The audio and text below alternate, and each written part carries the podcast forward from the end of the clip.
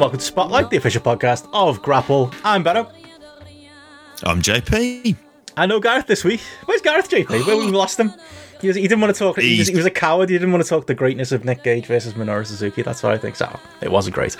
Um, he's on holiday. No. You know, gone travelling. Yes, he, he's decided to um, travel up to Cumbria and, uh, and and have a bit of time there with with family and and a bit of, a little bit of a well earned break. I would say well earned. We don't know that. We know at times when he should be working, he's watching fucking Noah. So you know, That's that work. as he as he is. Grapple but yes, it's work. work. It, it is work, isn't it? Mm. And I'll be telling the tax man that next year. Um, year after, mate, we don't have to worry till then. What? Yeah, exactly. Uh, watching Noah. Um, yeah, that, they can claim that job. No, so he's off on holiday and uh, he's so he'll be uh, listening to this from uh, Grapple Cottages, overlook, overlooking one of the lakes. All right for some like Alexander the Great, looking over the length and breadth of his domain. Uh, he wept for there are no more lakes to conquer. Didn't expect that reference here, but yeah. I mean, I shouldn't. I should expect anything. I just came back from rebooting my computer during the pre-show. So you talking about some Jim Davidson interview or something. What was that about? What's going on? Oh, it was the so your man from uh, called Ashley Banjo. This sounds like Toast of London. Hmm. Um, Ashley Banjo, or a great NXT name to, to go back to that, that game we did once. Um, or a porn star. He did, he, he, he did some controversial. Yeah, he did some controversial um, dance routine, which I think made reference to Black Lives Matter. Mm. So hmm. therefore, it was deemed controversial. Whereas in reality, it was just more exposing the systemic uh, inequalities in uh, in race when it comes to incarceration. Now, he also spoke to some of the people who uh, disagreed with that act at the time, including Jim Davidson, whose response to any kind of logical argument being brought up at him was just to walk out going, no, um, because he's Jim Davidson, he's a fucking asshole, and that's his stock in trade. And it's just a waste of time trying to get him to engage on stuff. Um, I love yeah. Jim Davidson. Vile, vile man. I know. He, I, it's annoying because it's like he's like a meme, isn't he? And he's like a, a memory from childhood. I remember it makes me worry because my nan and granddad really liked him, and I don't know if their views were particularly um not I don't know would stand to stand up uh, in today's um, society. It makes me wonder why they why they like Jim Davidson so much. Or I don't know, I had an uncle who really liked Roy Chubby Brown at one point. I've told you the story before about going to an Everton do and well, Roy Chubby Brown impersonator was like the uh, was the uh, was the MC there. Wasn't a good time, JP. Wasn't a good time. Was it a yeah? The, some of these things, some of these uh, relics oh, of the past. Roy Chubby Brown. It's a bloody impersonator. it's not even the real one. It was terrible, absolutely awful.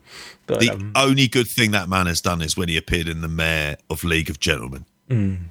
Like, because his real name is Royston Vasey. Mm.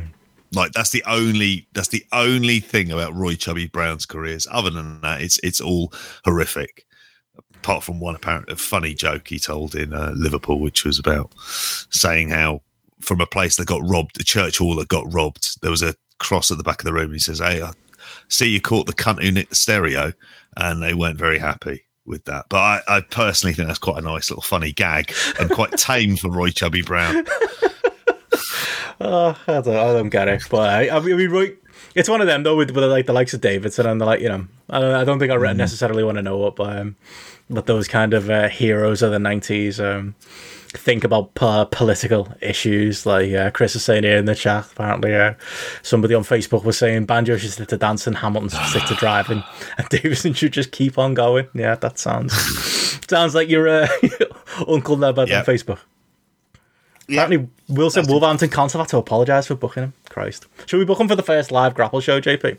Just to call him a cunt. Jim Jim Davidson. Mm. Uh, you can you just imagine we talk about wrestling and he'd just be a homophobe and mention talk about Big Daddy and that would be it and he'd be like, oh, Christ, get anyone. this turned out very badly. None of us would come out looking good out of the whole scenario. I'd be I'd be very very wary about it. Um, but those things appearing on Facebook color me shocked that's Facebook for you. Mm-hmm. A vile, vile, vile, vile place. Yeah, it is. It, it's a it's a place you go to lose the will to live with the things that your uncles, your cousins, at least for me, will just share on there willy nilly. It's uh, it's bad. Although I do use it. I've got like a. I'm in the market for a for a fridge right now, JP. So I've been using it for the buy and sell on there. I got a get a bit of local information on there as well. You are next door.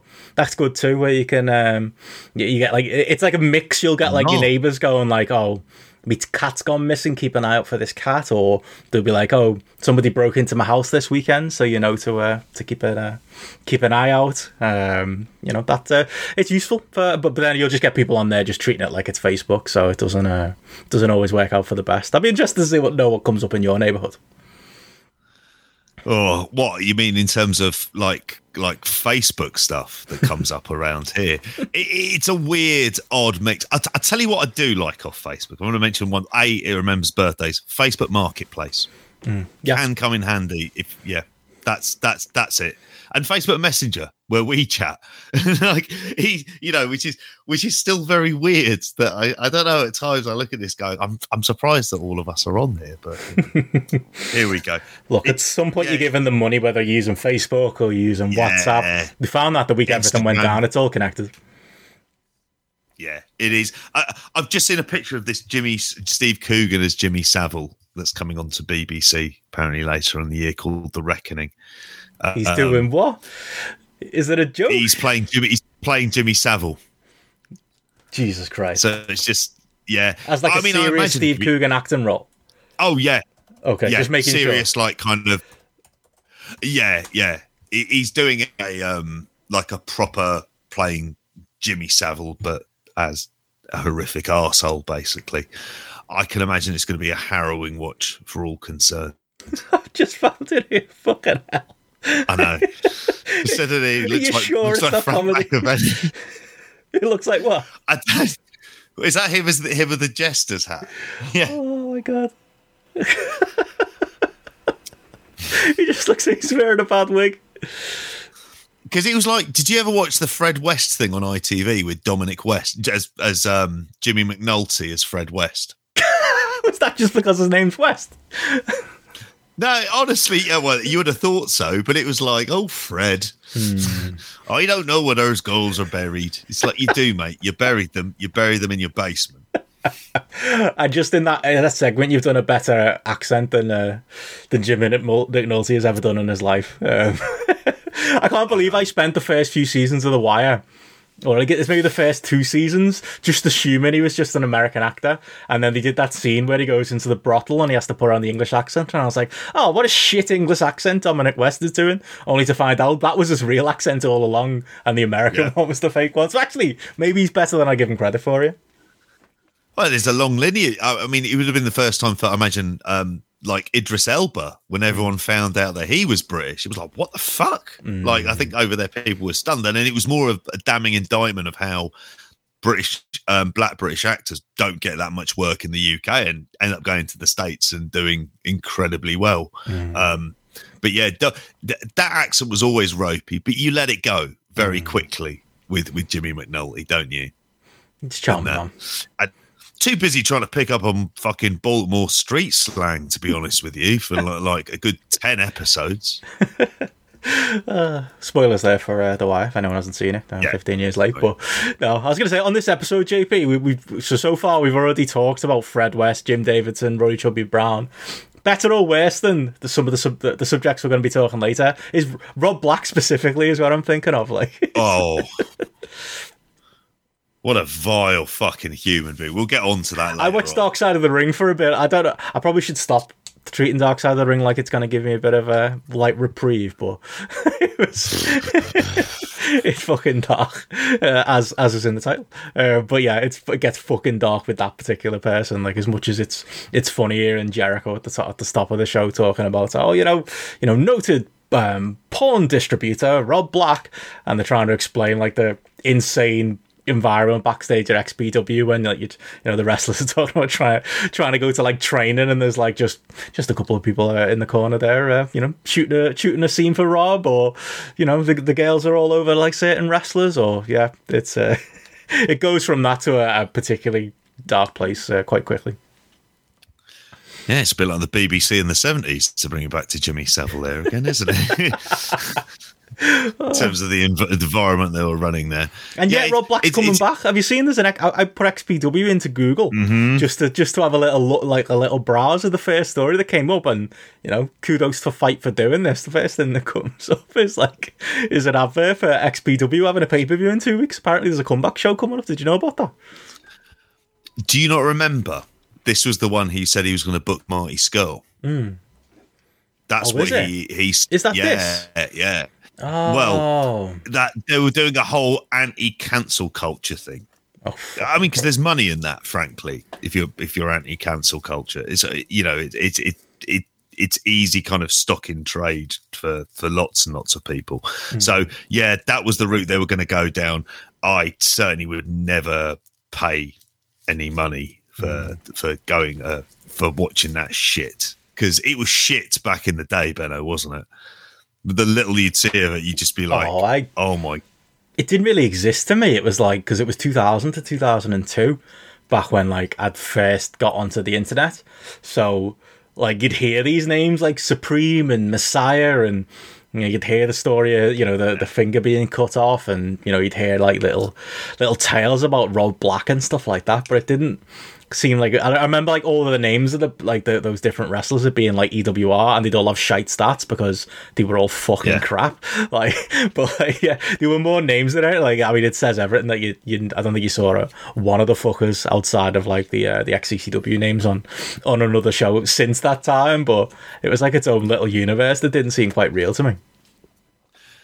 With a big kind of market and a gap for people, particularly like in the West Coast. They mm. because we're just kind of going into the review of this now, aren't we? At this point, um, might as well. We're here, um, but it's it's like you know the West Coast didn't have what that kind of promotion like an ECW going out there, and they meant they go into detail about like mm. how they kind of were fulfilling that kind of niche, and it's very much kind of of its time because it it's it's almost like it's is it a precursor to CZW in mm. some ways. It kind of is this weird thing where it exists at the end of ECW and then it kind of goes on for a little bit and then CZW kind of comes in and, and fulfills that niche. And we're going to talk about it later on. GCW feels more like ECW than anything else, really, at this point. Mm. Um, in, in, in terms of what they're actually offering, but um, it, I, the things that you kind of remember, really, I mean, New Jack Vic Grimes, which is you just still talking about that like it's a shoot uh, in this in this episode, like he did the original one. Yeah. I'm glad they had that footage of him. Obviously, I think he, he's did he die between the two halves of the same season? Because they, they, dedicate the episode to him at the end, don't they?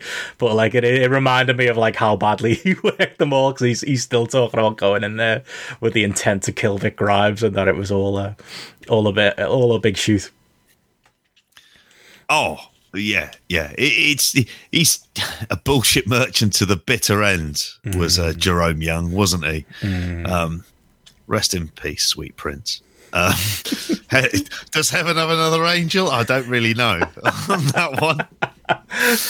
All evidence to the contrary. Sorry. Saying that, of the people we've talked about so far, he might be top of the list for uh, for biggest cunt, but at least he was a lovable yeah. cunt. yeah, I suppose. Yeah, he had character you would mm. argue. Whereas Rob Black really doesn't in this. He just comes across as a vile human being. The fact he doesn't cooperate with it at all. And there's no there's nothing he no one has any pleasant stories to tell about him. No. It's one of the notable things. There really isn't. They just like everyone effectively how he fucking turns, how he just seems to be going completely mental by the end. Mm. And like he doesn't know what he's doing so it's just like he's just throwing money into this wrestling company that's just doing really daft shit. And the the Vic Grimes fall is probably the the kind of pinnacle of that said bullshit, isn't it? With mm. like a ridiculous. If you haven't seen it, it's a horrible dive because it's so ridiculously high. There's no way you should be doing that kind of a stunt. Like it just how it got permitted and it's a it's a proper arena, isn't it? Mm. Isn't it like the LA Sports Coliseum where they do this? Yeah, because there's a guy in the documentary saying like, yeah, we we yeah. had all this coverage. It literally forged insurance documents and stuff to to convince them to let yeah. them do it.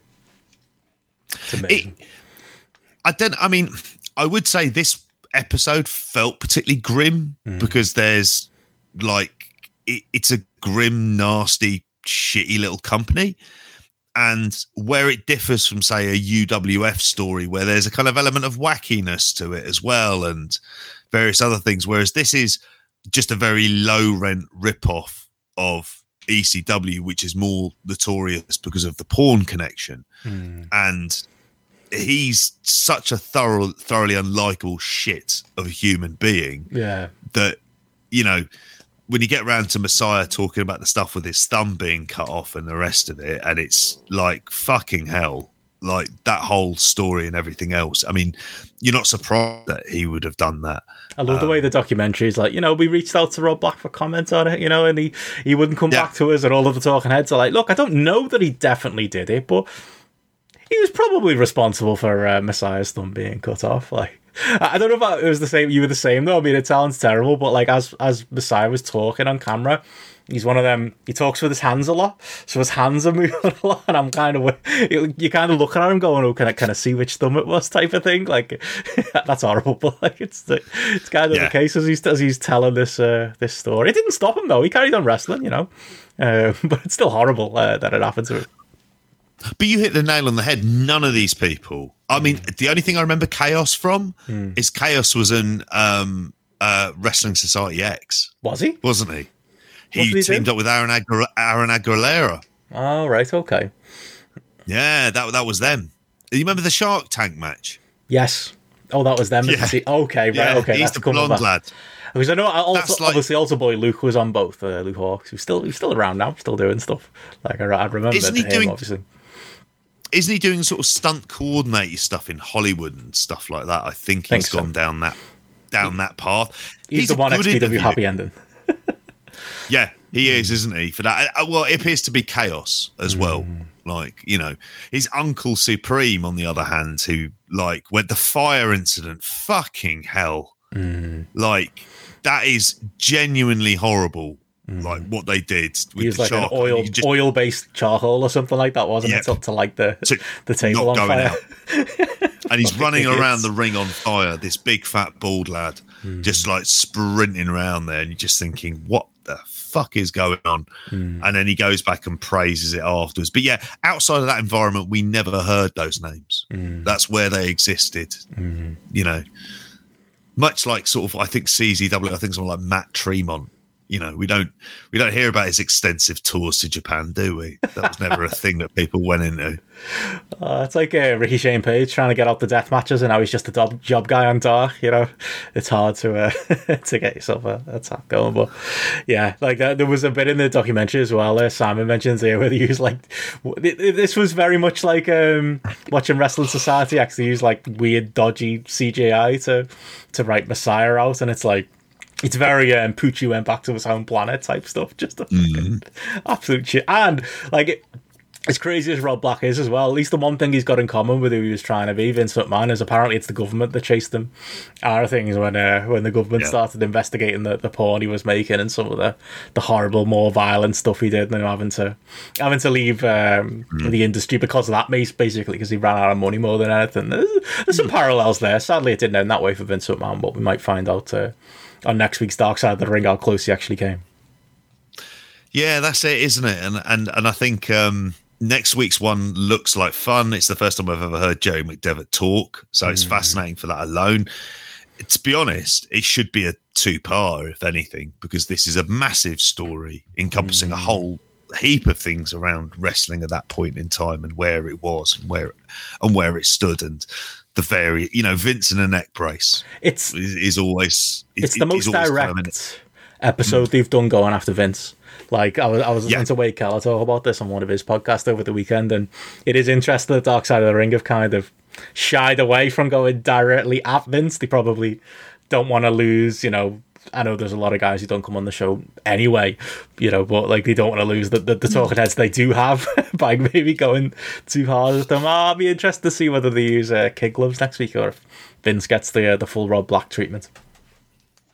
Yeah, I, I to be honest, the fact they got McDevitt there, um, it because the thing about that this case is like you'd have to be a fool to say that they didn't know about people were using steroids left, right, and centre throughout the company. I mean, that the entire Hulkamania period is built on steroids. Mm.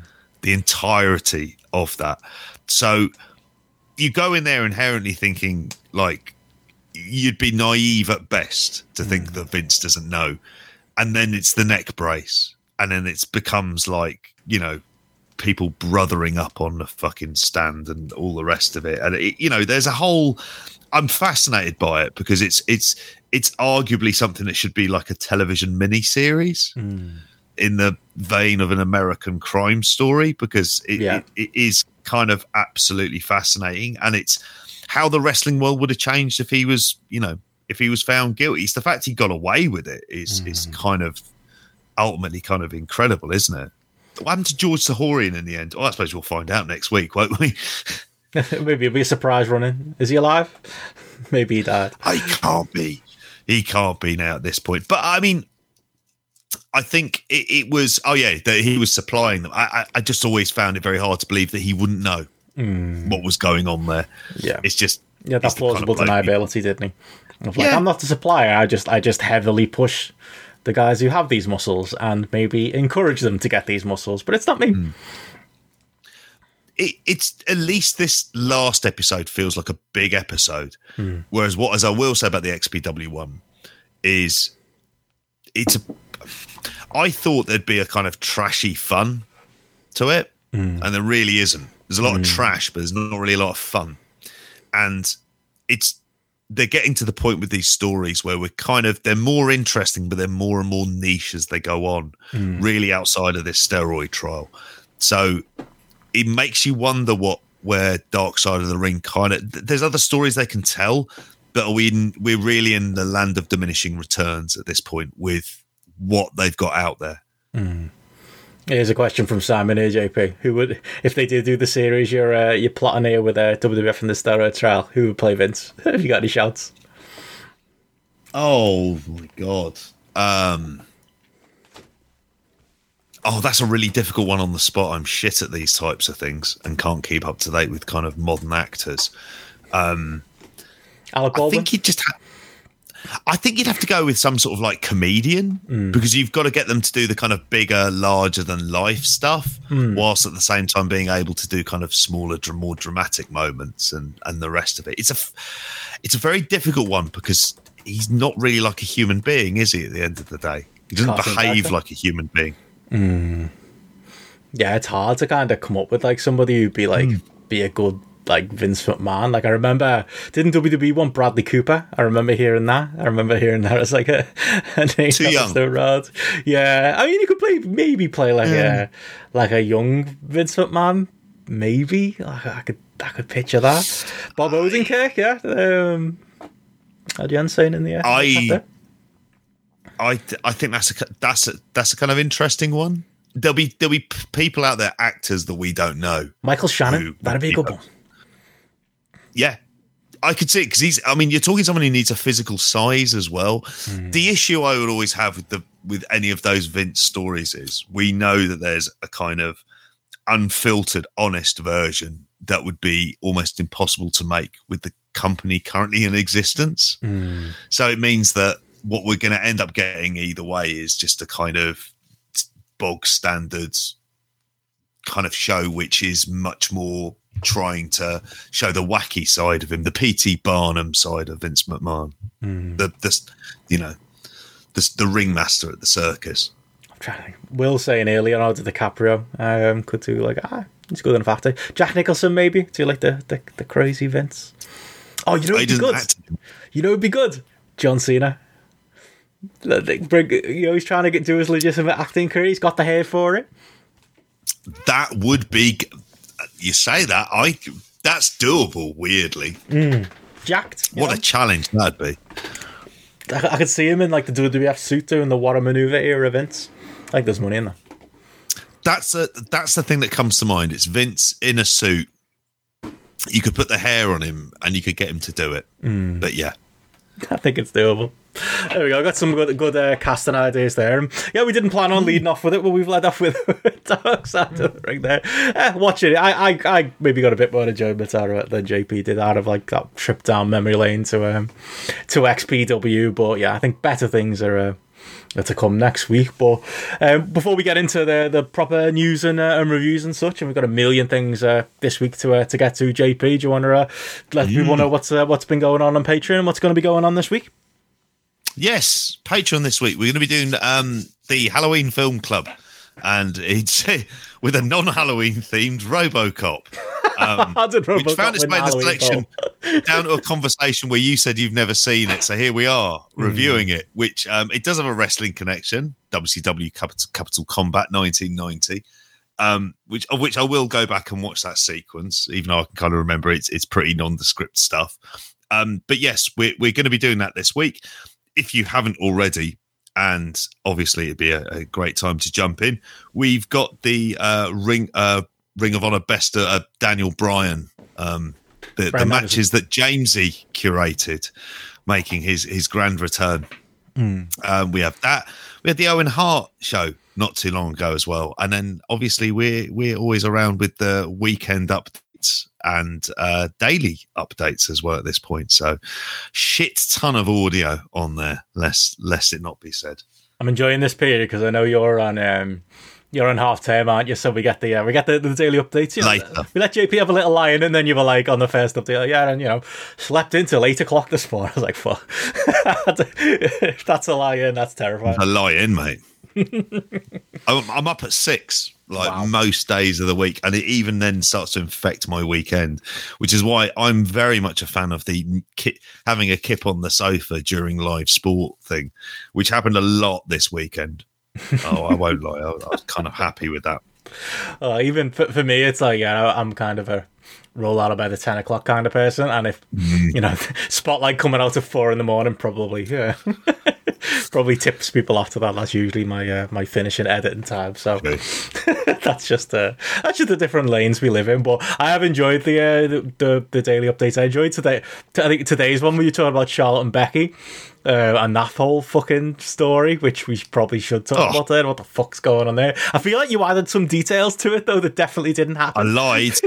I going to AEW Dynamite and getting kicked out. Yeah, that didn't happen. was it a JP? Wouldn't it be great if it did, though? I was listening hey, to Let's just going. think about that for a moment. I was like, did that happen? Did I miss the news story while I was away at the weekend? Like, what's that? Yeah. just turned up. Kick it off. Buck Wild in the front row. Did you not see this? It was all over. I, am surprised. like that one Highlander. Exactly. Yeah. Um, I don't know how you anyone would have seen on on, on this week's. Um, but yeah, anyway, yeah, no, that didn't happen. That, I got that completely wrong on my part.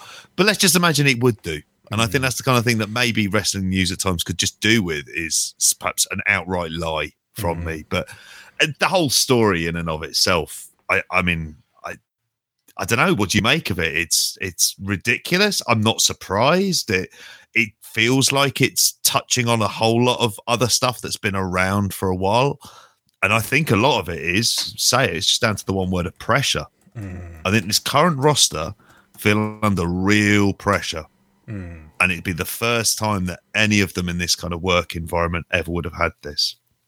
It's one of them. It's like, you know, the, the story is, isn't it, that, you know, they were supposed to, like, because the segment, the idea for the segment's fucking stupid in the mm. first place. That they, you know, the both two champions should just be happy to be like, yeah, here's my belt. I'm not asked. Yeah, I don't care about this belt that much. You can be a, you can be the champ now. Um, and I, that is just everyone looks stupid in that scenario, and that's the problem with having you know a red belt and a blue belt and an insane old man in charge who you know, decide that drafting the champions is going to be this great hook every year, and then they have to write themselves out of a out of a stupid corner.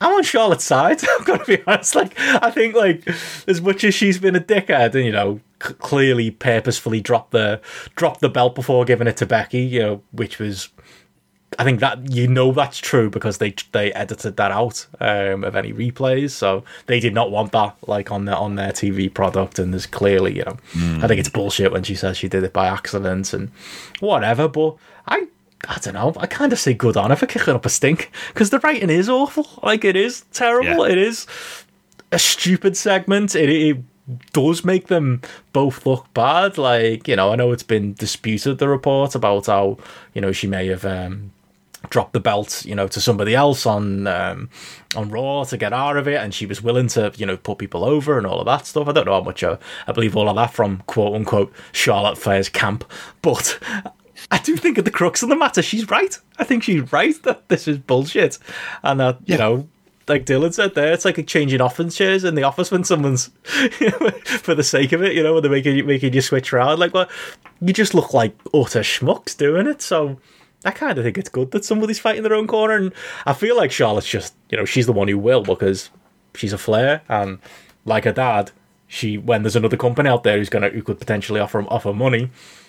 I think she'd yeah. happily walk. I think if they sacked her, she'd be like, "Great, and turn up an AW tomorrow, and I'll be there with with Andrade, and you know, post more uh, happy Instagram photos with the two of them. You know, it'd be uh, yeah, it'd be good for her. So I kind of think she feels like she's got nothing to lose, and yeah, as much as like you can slam her for being unprofessional, it's like it's like when we talk about Low Ki, talking about retro ROH. Like I'll have a go at Low Ki, and I'll be like, oh, he was a dickhead. He should have done business. He should have put mm. over Austin Aries. He shouldn't have been such a cunt. Wow, what a big star he would have been.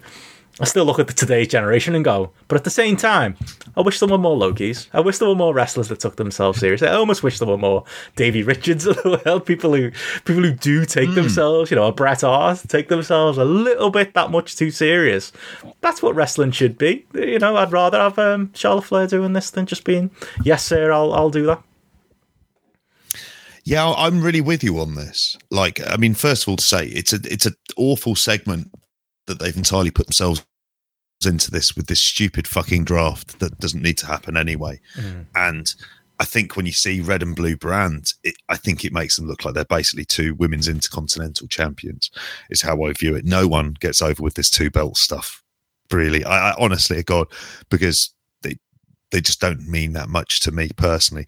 And she's completely right to stand her corner. I mean, you would argue, I mean, there's a whole idea of the report saying that she dropped it at the wrong moment and everything else. It's like, well, if you're putting that much to chance, why are you doing it? And it appears to be no one's asking why. Why are we doing this angle? What's the purpose of it? What are we building to? What are we trying to get over?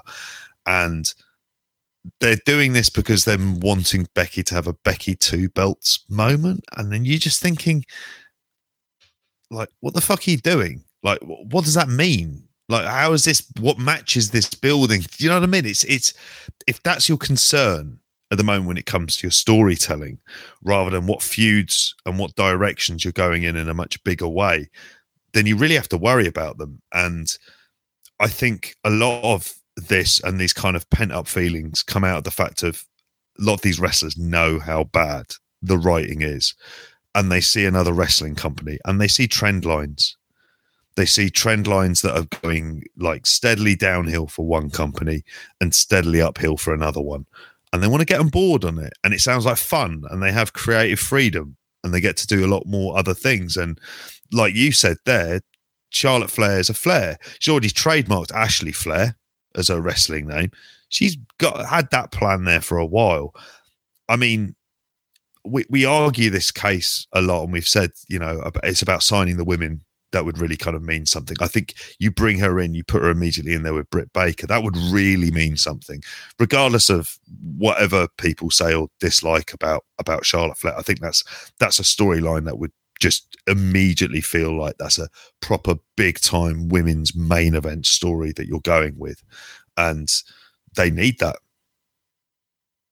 Oh, I think you're on mute that's the thing. Like the, the men's division in in AEW got a head start. You know, it had Jericho, it mm-hmm. had Moxley. It's now got Punk. It's now got Bryan.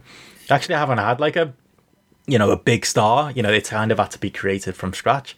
You know, Charlotte, Charlotte Flair walks straight into that role. You know, um, you know it would it would it would it would be you know her women's division. I think she knows it. You know, she's got a, she's got Andrade out there tweeting you know, FUWW was it that he tweeted? You know, she's mm. she knows what game she's fucking playing, isn't she? It's just you know, I know what she's after. him. you know, Will said here as a counterpoint, it is fair to say, you know, suppose she didn't mm. stand the corner. If she went out there and did the segments, you know, she shouldn't have agreed to go out rather than doing the passive aggressiveness. But you know, there is that, and yeah, I suppose as, as he always puts it, you know, if she went to if she went to AEW, we end up with the same shit. Would be she refusing to put over Britt Baker? Would she be refusing to put over Shida and calling her um, Kenny Omega's uh, girlfriend As has been happening in, uh, in wrestling media week this weekend. Would the would the, would oh, there be more of that shit? Maybe there would. To be fair, maybe you got to be careful the uh, mm. the devil you're bringing in, but I don't know. I still think they'd do it, and I, and I still think she'd be. You know, I still think she's right to stand the ground in a way um, on the WWE side. I kind of maybe it's the fact that I'm just happy from a distance to watch WWE then. Maybe that's part of it.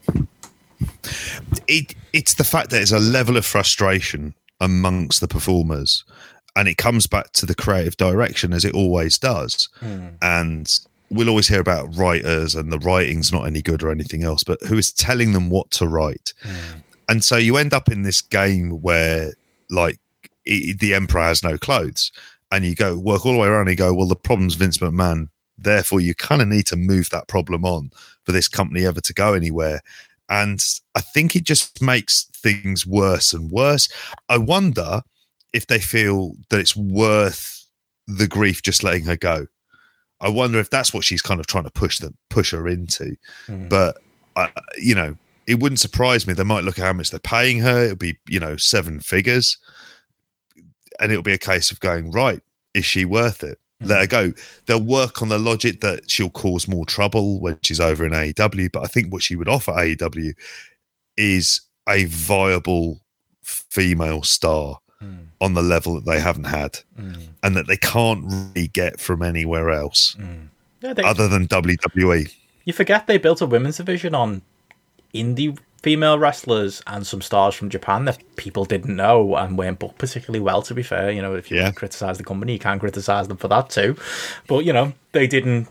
They didn't have a great starting point, did they? And you know, as much as we'll criticize the AEW Women's Division, it's certainly recovered from that point. But it's still, you know, they've created their own star in a. Uh, in Britt Baker and kind of had to go that route. But you know, she's quite often at a loss as who to, to put her against. And yeah, I, I wonder whether you know Charlotte would be uh, would be worth it. Um, it'd be worth the, the headache again. Uh, maybe it's just me. I like I like I like uh, I like the, the, the carnage JP. I like the mess. I like wrestlers to be their own bosses. I like this kind of kickoff. Uh, I think I'd accept that um, if it meant a little bit more uh, star power in that AEW Women's division. But I was going to say on, on top of that as well, all the WWE news might as well mention it while while we're here as well. Apparently, that UK pay per view next year, JP, it's not going to be SummerSlam hmm. anymore. Instead, a mysterious pay per view, mysteriously on All Out weekend, because of course it is. As uh, WWE put their uh, their schedule out today, saying uh, the the uh, the different uh, dates and uh, towns that they they're going to be running this year and is uh, this next year. Sorry, and it is uh, conspicuous there that there is a, a particular show there with uh, with uh, no announced uh, venue, no announced name of the show, but on uh, on All Out Weekend. Uh, the rumor is that it's gonna be it's gonna be that that UK show, but yeah, not SummerSlam. Apparently, we're getting that instead. 25th anniversary as well. Absolutely missing a trick, you know. Really are they would have done a sellout. They could have had it as an afternoon, like do it in the evening in the UK and early afternoon in the States. We spoke about this before. It doesn't matter because it's already on Peacock. So they can do what they want with the times. They don't have to hold it to normal pay per view. I think it still like matters to them.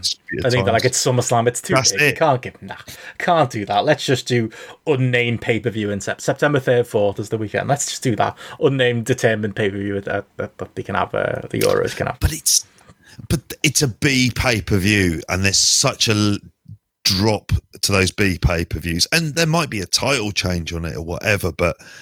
Oh, do you know it, it again, I just think they're missing a trick. Mm. I don't know why they wouldn't like they would sell out that stadium. It's one of the other countries which you know by that point in terms of COVID. It'd be very hard to think why you wouldn't be able to run it. I don't, I don't see the logic in not doing it. I mean, uh, they could do a stadium in the States, sure. Mm. This would do a comparable attendance to Wembley if you did um, the um, uh, the Millennium Stadium, the the one in Cardiff it just seemed like a really kind of smart ploy to do. Mm. Doing it the same week, if if their idea of this is to move it because they want they specifically want to run against All Out Weekend and what burnout fans on wrestling. Every time WWE have tried to come up against AEW, we could pretty much say it. They failed mm. in every single way. Mm. You know, whether it's NXT, whether it's a- aspects of this SmackDown rating, whether it's the idea of thinking they could overload the market with talent and somehow they would go all WCW because they appear convinced that this is just WCW mm. and that Tony Khan is, I don't know, being operated by the spirit of Ted Turner somehow. And like that that that's almost what he thinks at this point. But apparently Bischoff thinks it too. He's been in the media this week, hasn't he, saying that that he thinks what did he say? Something like he thinks the Tony Khan is cooking the numbers to uh, to make it look like they're in competition. I feel like Eric Bush. Somebody somebody somewhere told Eric yes, he owns Showbuzz Daily. yeah, he invented he invented 1849s. For fuck's sake! What week is he on, Bischoff? Who knows? Point?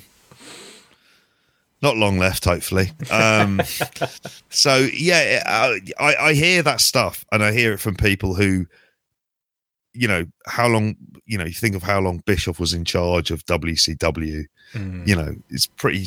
Tony Khan is going to be running AEW that lot longer mm. in in that role, and has a handle. I, I, I at the end of the day, he knows how to give him the platitudes, but I'm sure he can see through the carny bullshit. It's why he doesn't hire Bischoff to go backstage, which is probably why Bischoff's pissed off. Mm. And he figures if he does this, I'm assuming he's thinking, oh, Vince is going to need a savior soon. He'll see that I'm against Tony Khan and he'll bring me in mm. again for a third time and it won't work. And that's the thing as well. He can't even talk about like the things that went wrong when he was in WWE because you know he's got all kinds of disclosures up his ass. So you know what can he even say? Um, mm. But no, it hmm. does it does feel like that. That like that's probably like a wildly held belief on the WWE side anyway. But yeah, it'd be funny if like if All Out is you know that same weekend um, that that it does go, you know, pay per views going head to head. That is something you know Tony Khan's tried to avoid even running against boxing or MMA on the same weekends. Like you know, it's Labor Day weekend, isn't it? That weekend, so you know that is mm-hmm. another indication. As much as WWE will pretend, you know, their public facing side will say there's no competition there. That's clearly another kind of microaggression. I think knowing that's a that's an AW weekend come over here and do this show in in the UK, and they can say, you know, if it doesn't work out, they can be like, oh well, you know, you know, or isn't that you know they can be like, oh well, it was in the UK, you know, we were never we were never trying anyway, but they'll know putting a free show on that night the same way they did, you know, when Evolve ran head to head uh, with with AEW at the Stars, and the same way they did with putting NXT against AEW. There's plausible deniability there too, so it's it's a win win from their side, but it's definitely it's definitely what their idea is. Oh yeah, and I, but I don't think they haven't got it in them I just don't think they, they they've got it in. I don't think they've got the nous, and I hmm. don't. It feel you know, it feels like we're really kind of stating the obvious, but they, this is all done as a refusal to fix the problems that are in their own house, which mm. is namely that they have been producing a bad product now mm. for the better part of two decades, mm. and no one's been around to give them competition or show them a different way. Mm. What's amazing is that AW beats them and they learn nothing. Like it feels like they learn nothing from the experience. They don't learn like the Adam Cole example is always going to be the best example. The idea of him being brought in as a manager. That was Bruce Pritchard's AW... fucking idea, by the way. Like, yeah, it's this this uh, this wrestling genius. Yeah. Adam Cole, man. Is yeah. even even even me, JP? I don't like Adam. I did well. I didn't like Adam Cole. You know, I'm not calling for him to be a, a manager. Like, did you hear that Meltzer audio? Like where he was talking uh, about the ratings from last week, where he's like kind of just mm. saying like how out of touch they are the WWE side, and he uses that as like you know his main thing. They thought they thought Adam Cole should be a manager. That tells you where they are. They're going back to, to big lads in NXT, and they're you know they're using the uh, the actual you know some of the best wrestlers in the world that they've got down there to put over you know wrestlers with four or five months worth of experience. Like they are living very much in the past right now, and AEW is trying to move into the future.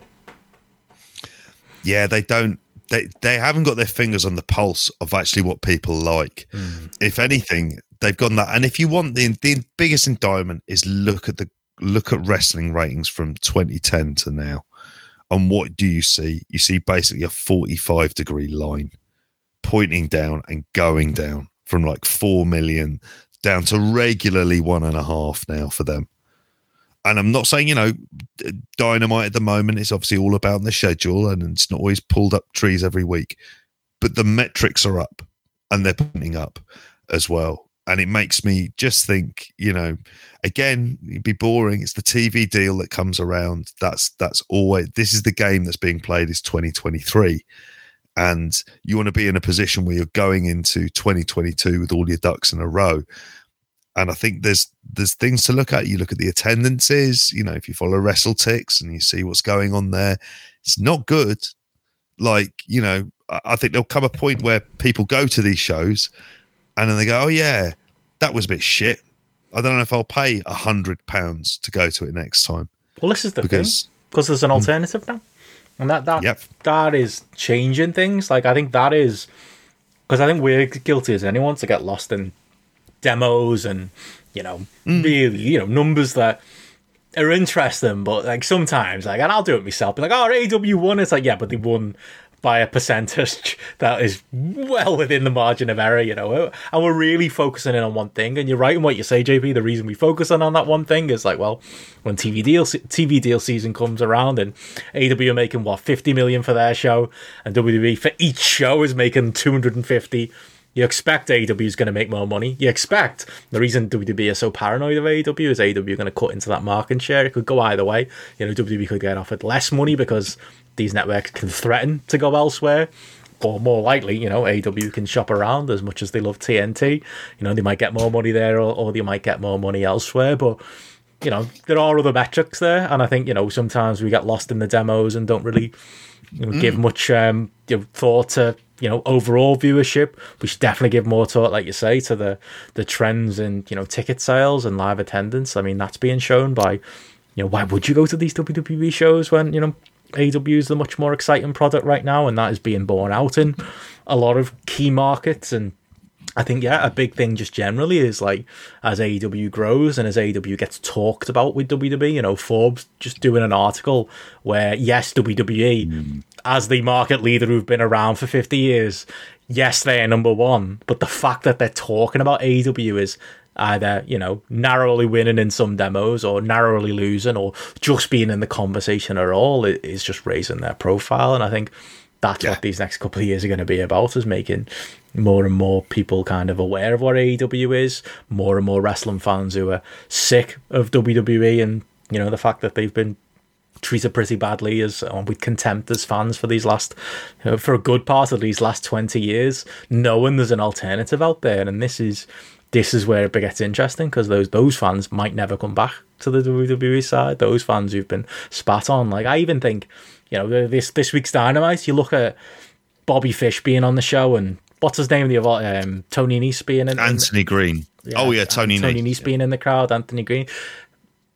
I've got criticism for Bobby Fish being all over these TVs. You know, I think Tony Khan clearly in his EWR sim rates um, him much higher than than I would. Um, I think uh, to Tony Khan he's a 90 technical, and to me he's a 40, but you know, or a 60. He's a very very average wrestler. But I honestly think there's a method to that madness. I think you want to pick up those lapsed NXT fans. I know a lot of them are the same people who are watching AEW, but they're not all. And there are people who are loyalists to NXT who got spat on by WWE when, as we talked about last week, the, the WWE system in general just decided that lore and that history doesn't matter anymore. All of those wrestlers and that, you know, next generation that you were super invested in, all of that actually none of it was true and none of it matters and we don't give a fuck. Here's some here's some young wrestlers with shit gimmicks. Enjoy that instead, you cunts. Like those fans have been pissed on and it makes great business sense to, you know, bring those people in. It makes good business sense to bring in the lapsed WWE fans that, that are gonna come in future. Mm-hmm. I think that's that's the real battle we're gonna see unfold over the next couple of years. I just think AEW have a strategy for it. Whereas WWE, it's all so fly by night, which it's kind of amazing to see a company that's this far ahead and this far established still book stuff re- so much on the fly that there isn't a, a direction to go in. I don't, do you know what I mean? Like, we're not far off what Survivor Series classically, uh, we would have been brought up thinking WWF knows where they're going to for Mania and after that. Mm-hmm. I don't think so. I think they've got a series of things they would like to go with, but aren't hundred percent on. For the rest of the card, I don't think I've got a fucking clue. Hmm. Um, and this is the time when if anything, they really need to start going with new and fresh and trying to kind of it, it, uh, the it feels ridiculous because the whole thing comes back to really they need to find a way of getting some storylines. Who's in control of those storylines? Vince McMahon. Will he make any changes to the current system? Absolutely not. There ends the conversation. Hmm. So it's I don't know. Better. So what? It is never it, getting better. You're relying on shareholder pressure. Hmm. You hope, in some ways, that these that the, the the woeful creative seeps its way into the television product so much they've got to look at the ratings and go, "What the fuck is going on? This is seriously what's happening." Because and all the short term fixes they've had, they've all gone. They're all out the system. Mm.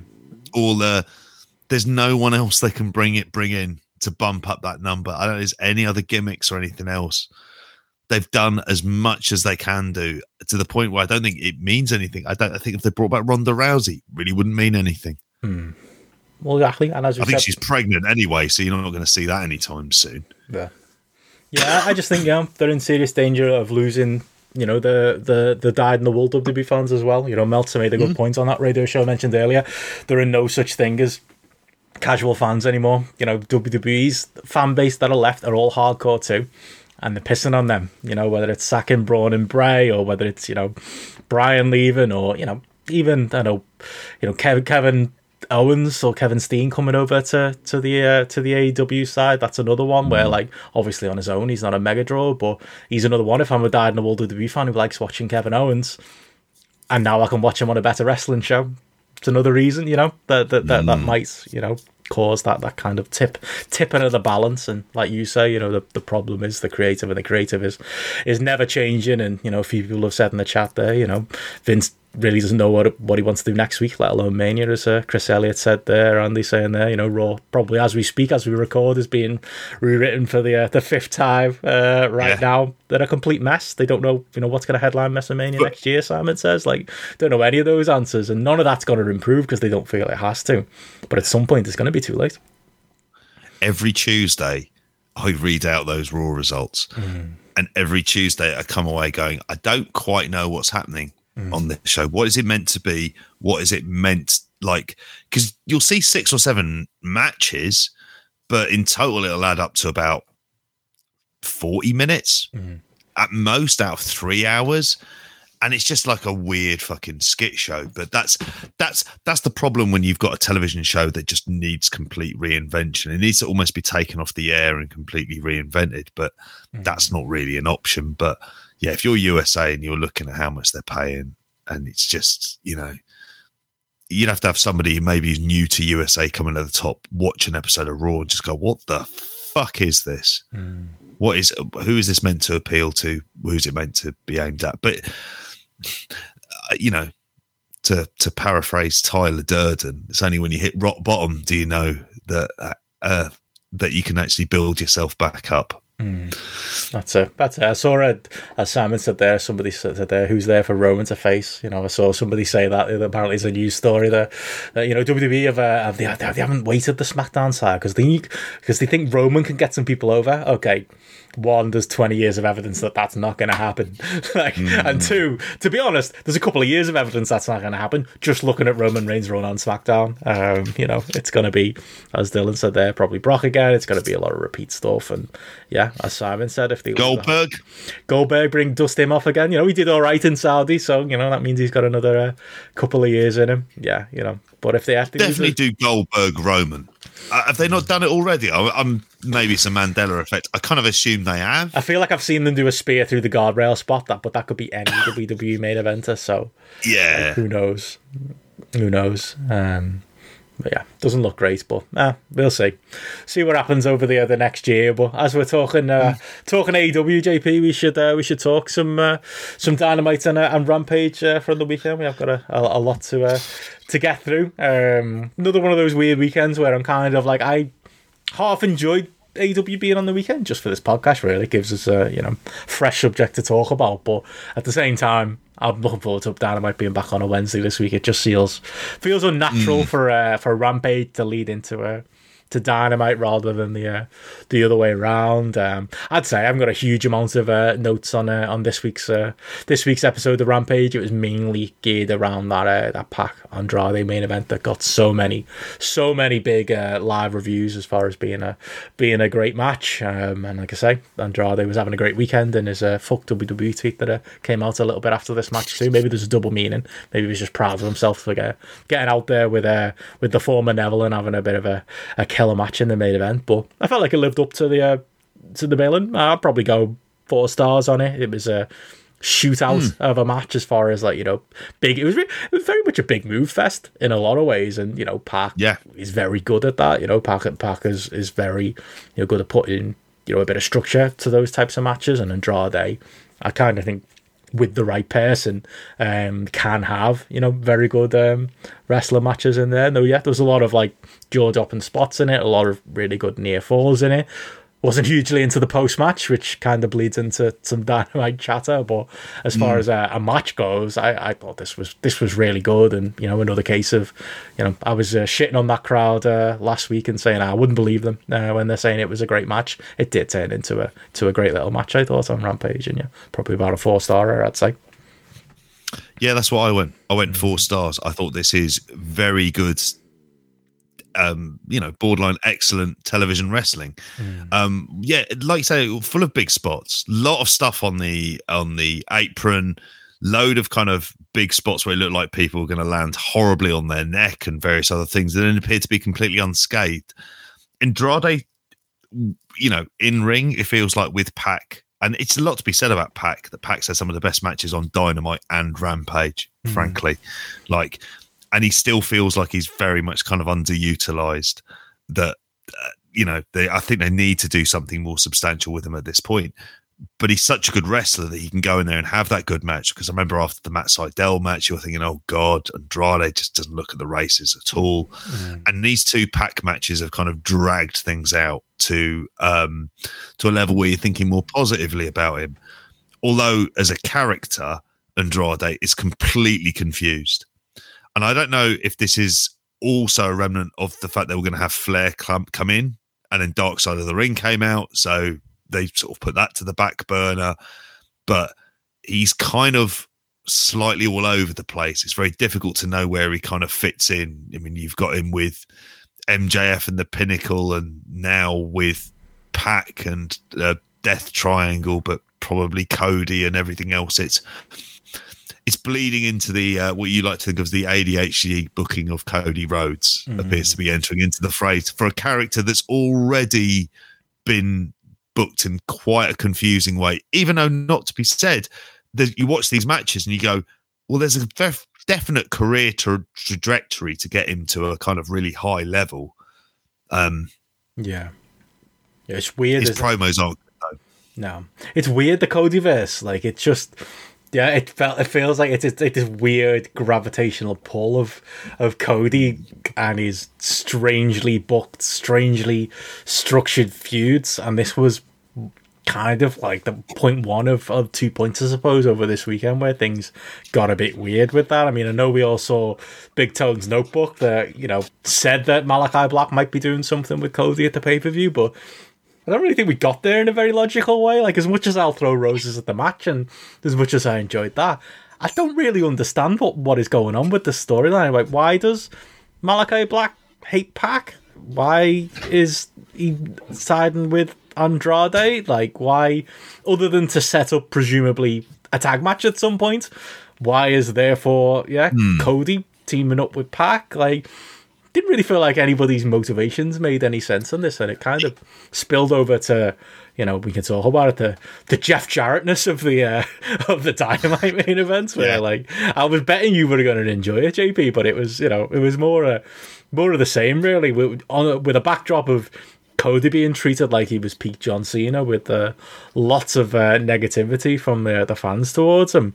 There was a lot of overbooked weirdness in the match too. With just yeah, yeah, you know, Arn getting involved, and then like I say, you know, the Pac being involved and Andrade being involved. Like Andrade, like that was my favorite bit of the match where like it was clear timing had gone wrong somewhere because like Arn just stood in the ring for what felt like an age while it looked like you know one or the two of them were blading on the outside. So it was kind of a weird time for Arn to just be stood there doing nothing, and then Andrade just kind of wandered out aimlessly, like he had all the time in the world to get there. It was just so strange, and it's you know, I understand they wanted to tell this story of, you know, I am not someone who thought Malachi Black needs to beat Cody's Rhodes three times in a row. I understand the story of, you know, Cody has, you know, gone back to the hmm. the drawing board. He's trying to build himself back up again, and this match is supposed to be like a triumph, triumphant babyface moment. But as we said in previewing it, one, it came too early, and two, it came in this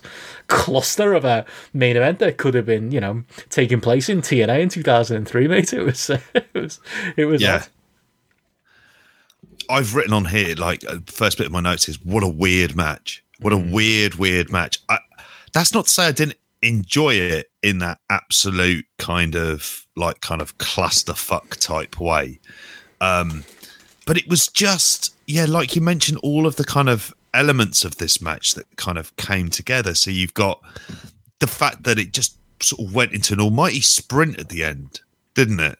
In, in all because they were worried about TV time. That was what I hadn't noticed it at the time, but I did think it was very odd that Cody got up from a black mass reasonably fell into the ropes, then just kind of got up and then ended up getting him into the the kind of the crossroads and the rest of it. I would say that the overall thing is it's the fact that the crowd like Malakai Black. They like that presentation of the character. They like the music of the character, which I can kind of get on board with. Actually, I do think his tune's all right, which makes me then start to disprove that maybe he's right all along with all of the things that Malakai Black has said. Which I don't want that to be the case. I know that would feel awful. Um, but I think it's worked, and I think this kind of booking has worked to get him over. But what it has done is it makes the Cody character so confused. Now, that's not to say there isn't a place on Dynamite for this kind of slightly weird, wacky booking that when it works can be very dramatic and look very good. But a lot of the times it feels like a soap opera involving him and involving his family and his extended family and the nightmare family, you might say. And it's it's a Cody Rhodes soap opera that kind of exists and then disappears when he's not around. Mm. And then he'll come back in and all the usual people will come out and you'll have Brock Anderson and Lee Johnson at ringside and all of this stuff. And so it, uh, and and the problem is at the end of this, if they go to like what some sort of cage match at the pay per view, mm. are they going to do something along those lines? Because if they do that, then you know we're just getting him with his face covered in blood, cheering on as half the crowd boo him.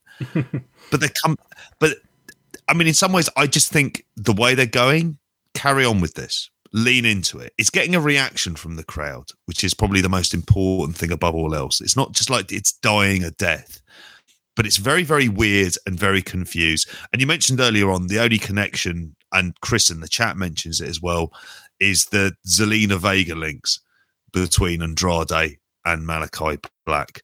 Maybe um, so. But, but what use is that, seeing as she's contracted to the other company? So it makes no yeah. Some explanation was like we were both fired from the same place recently, so we kind of get on maybe that way. That's the only other. Maybe that's of, the genius. Maybe that's Cody's genius shining through. That yeah, we're supposed to all get this. Um, but yeah, it's mm. like this whole. You know, pe- people get the Cody criticism wrong. I think there are idiots out there who are like, "Oh, Cody wins, lol," and they treat him you know, mention the John Cena comparison there, like it's John Cena or like it's, you know, peak Jeff Jarrett TNA or Hogan or hmm. somebody like that who's going over when he shouldn't, and you know that's not borne out by his record. Uh, you know, and this was a was a win, but you know, obviously he was definitively beaten by, by Malakai Black twice before anyway, so I don't really uh, buy it as you know that being the legitimate criticism of Cody. And I think the legitimate criticism of, of Cody is he's trying to if he is trying to walk this tweener line, at the end of the day, all of this clever booking and all of this clever storyline, all all that's happened at the end is it is we we've all just kind of collectively gone ah fuck off with you Cody. Like that's just how everyone seems to feel. Yeah. no one's got time for his bullshit. Like look we're in a different place now with AEW Bryan Danielson's here CM Punk's here. There's a lot of exciting things going on. Hangman Page is here. Jon Moxley's here. Eddie Kingston's here. Like all of these baby faces have leapfrog Cody Rhodes. And we just haven't got time for him anymore for this melodrama and this nonsense. And like, I'm still not sure they are aware enough. I say they. Cody is aware enough for it not to I think he's aware enough to be leaning into it in small ways. Like there was a point in this match where at the finish, I honestly thought he was going for a pedigree, and I know I'm not the only one. I think most people thought he was going to finish the match with a pedigree, and that would really wind up the that, people who think burying him. It would have been really meta, and to be honest, I think it would have been I'd really have, clever. Um, I'd have fucking pissed myself when he did that. I was, I was got for a second. I was like, "Oh, fucking get in! This would but, be great." But I mean, instead, you know, it's uh, Tiger Driver. Um, 93 instead. I mean, I'll, I'll take that. Um, you know, that it's kind of a kind of funny just to see, you know, Cody, you know, hitting, you know, i.e. the J driller uh, as a finish and treating it like it's like, you know, like he's this work rate guy, and he's not. And I think that's a troll move in itself. But I do think he thinks he can get away with flirting with this heel side and doing these little things to, to kind of, mm. you know, acknowledge the fact that he's getting booed.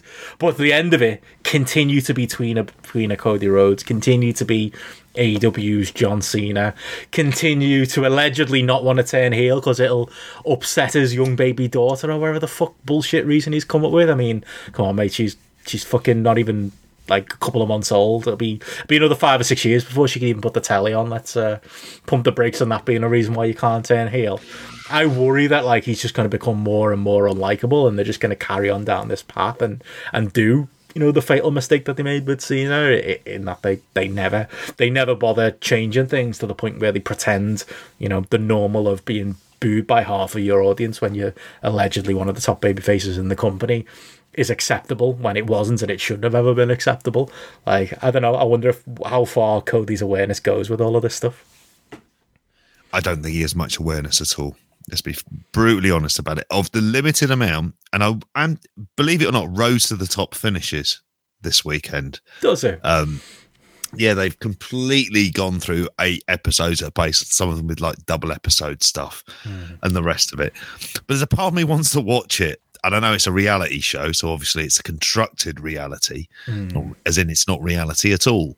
Um, but I'm intrigued to see it because the impression I got from watching the limited amount I've seen on that show is a man who isn't who isn't self aware in that way. However, there's a lot of it just seems to me uh, if you look at it in in sensible book wrestling booking 101 you turn him heel you need new heels you always like you've got an overabundance of baby faces, but you need some kind of top line heels. He fits that perfectly, mm. doesn't he? And when he did it before in Ring of Honor, and I know it's a limited scale, it actually drew really well. Yeah. For Ring of Honor. Um, and he was great as that fucking shithead champion who was like the antithesis of like what Ring of Honor was. Certainly the Ring of Honor I've been watching recently. That mm. Cody Rhodes wouldn't have fitted in well at 2005, 2006 Ring of Honor Benno. That would have been an interesting sight. But like, I, I think that would work. But yeah, it, it, it, it's hard because the storylines themselves don't often play out the way they should do because as you've mentioned before he gets bored and then the booking ends up moving on in another direction mm. so yeah, he needs all power taken away from him. It's probably what he needs. Like, imagine, like I'm just thinking about like the alternative to what, what Cody's been doing in AW. Imagine if he was the the big bad heel going up against Moxley. Imagine he was the big bad heel going up against Punk, against Bryan, against Hangman Page, against Kenny. Like all of these things work, and I bet you we get none of them. I bet we don't get fucking one because Cody's insistent on being a hero to his baby daughter, or whatever the fuck, or you know, being that guy who turns up every few, few weeks and then disappears again because he's so intent on you know putting over the Lee Johnsons of the world. I just don't think it's the you know it's the it's the ideal use um, of Cody even at this stage where he's been you know clearly moved down the roster by you know the influx of new signings. I just think he needs to get out of his own way um, is the main thing. But yeah, like I say, as a match, I, I did laugh at it. I did have fun, but I did kind of, you know, I laughed at it and with it, and and you know the the the the, the extent to which this live crowd turns against turned against Cody was was mm. extremely dangerous to me, and I know they maybe turned around a little bit for the uh, for the finish, and he, he luckily didn't get booed out the building, but you know you got to take some some note um, of those moments and uh, and book accordingly, and let's hope they're playing some game with us long term, JP, because I don't think that can uh, this can to continue on. Um, speaking of the Rhodes, boys, I suppose another um, highlight. We'll probably talk Dynamite and Rampage together if you've got any other Rampage, you know. Yeah. But um, yeah, Dustin uh, Dustin Rhodes had a, had a cracking little match with, uh, with Bryan Danielson on this show. I really enjoyed oh, yeah. that.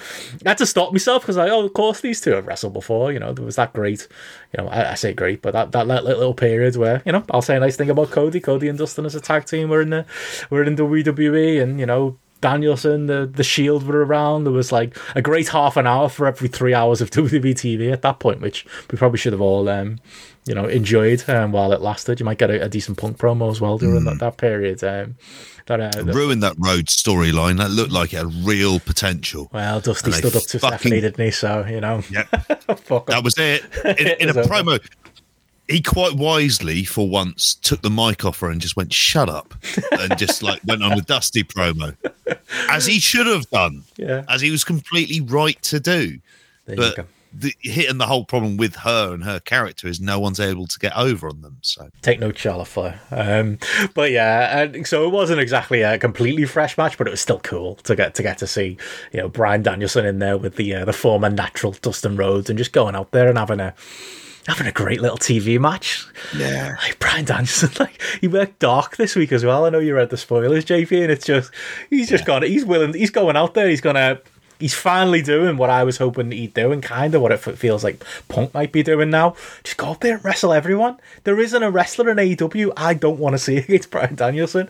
Some of them can be big pay per view matches, some of them can be little TV matches like this, but there's so much to it that works, and I loved it. I loved that. Like you know, Tony Schiavone was great on commentary as well, pointing out. I think it was him pointing out that um, you know this was the first time in AEW where Danielson was in there with somebody with more experience than him. Thought that was really cool, and added like a, a different layer to the match. I loved Danielson using you know a, a, different finish, you know, going for the uh, the Geity this time, um, which was which was cool. wasn't particularly over with the crowd. It didn't feel like that is the uh, the negative to going against you know WWE's thinking of you know every finish is a finisher. Um, but I like this. I like this creative Danielson. I like that you know he gets his running knee in the match and it wasn't hit ex- you know exactly like it would be in WWE. In fact, you know that Dustin turned round and then clothesline him when he went for it uh, another time in the match as well. You know, turning a lot of those old Daniel Bryan tropes on on their heads and just being out there and being a creative artist of a pro wrestler. I just thought this was a, a really really fun TV match and a, a great way to start the show. I did. I went three and a half on it. Um, I completely agree with you. It's the kind of match that I thought this is it's the fact that Danielson can have a match with Dustin Rhodes, mm. not something he'd have to lobby for mm. backstage at WWE. This is the reason why I should have this match. Mm. To a certain degree, it's like, no, that seems like an interesting matchup. We'll put them together. And the fact it's two faces, that's the other thing that AEW have done well. Face versus face, and even heel versus heel to a degree, that happens mm. because it's the natural way that rankings and tournaments work, isn't it? Is you're going to mm. get those kind of matchups as well.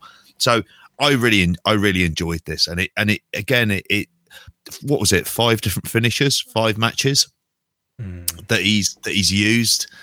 People will start to buy the guillotine as a um as a as a finisher because I think he's so good that he'll make it get over. Mm. Um, and I think at the moment, what this does, seeing him appear all over, is it just adds a little buzz if you're going to go to an AE dark, uh, dark taping for example. And if you're going to, you know, you know the fact he's going to be wrestling, he's not phoning it in at all against anyone. He's back.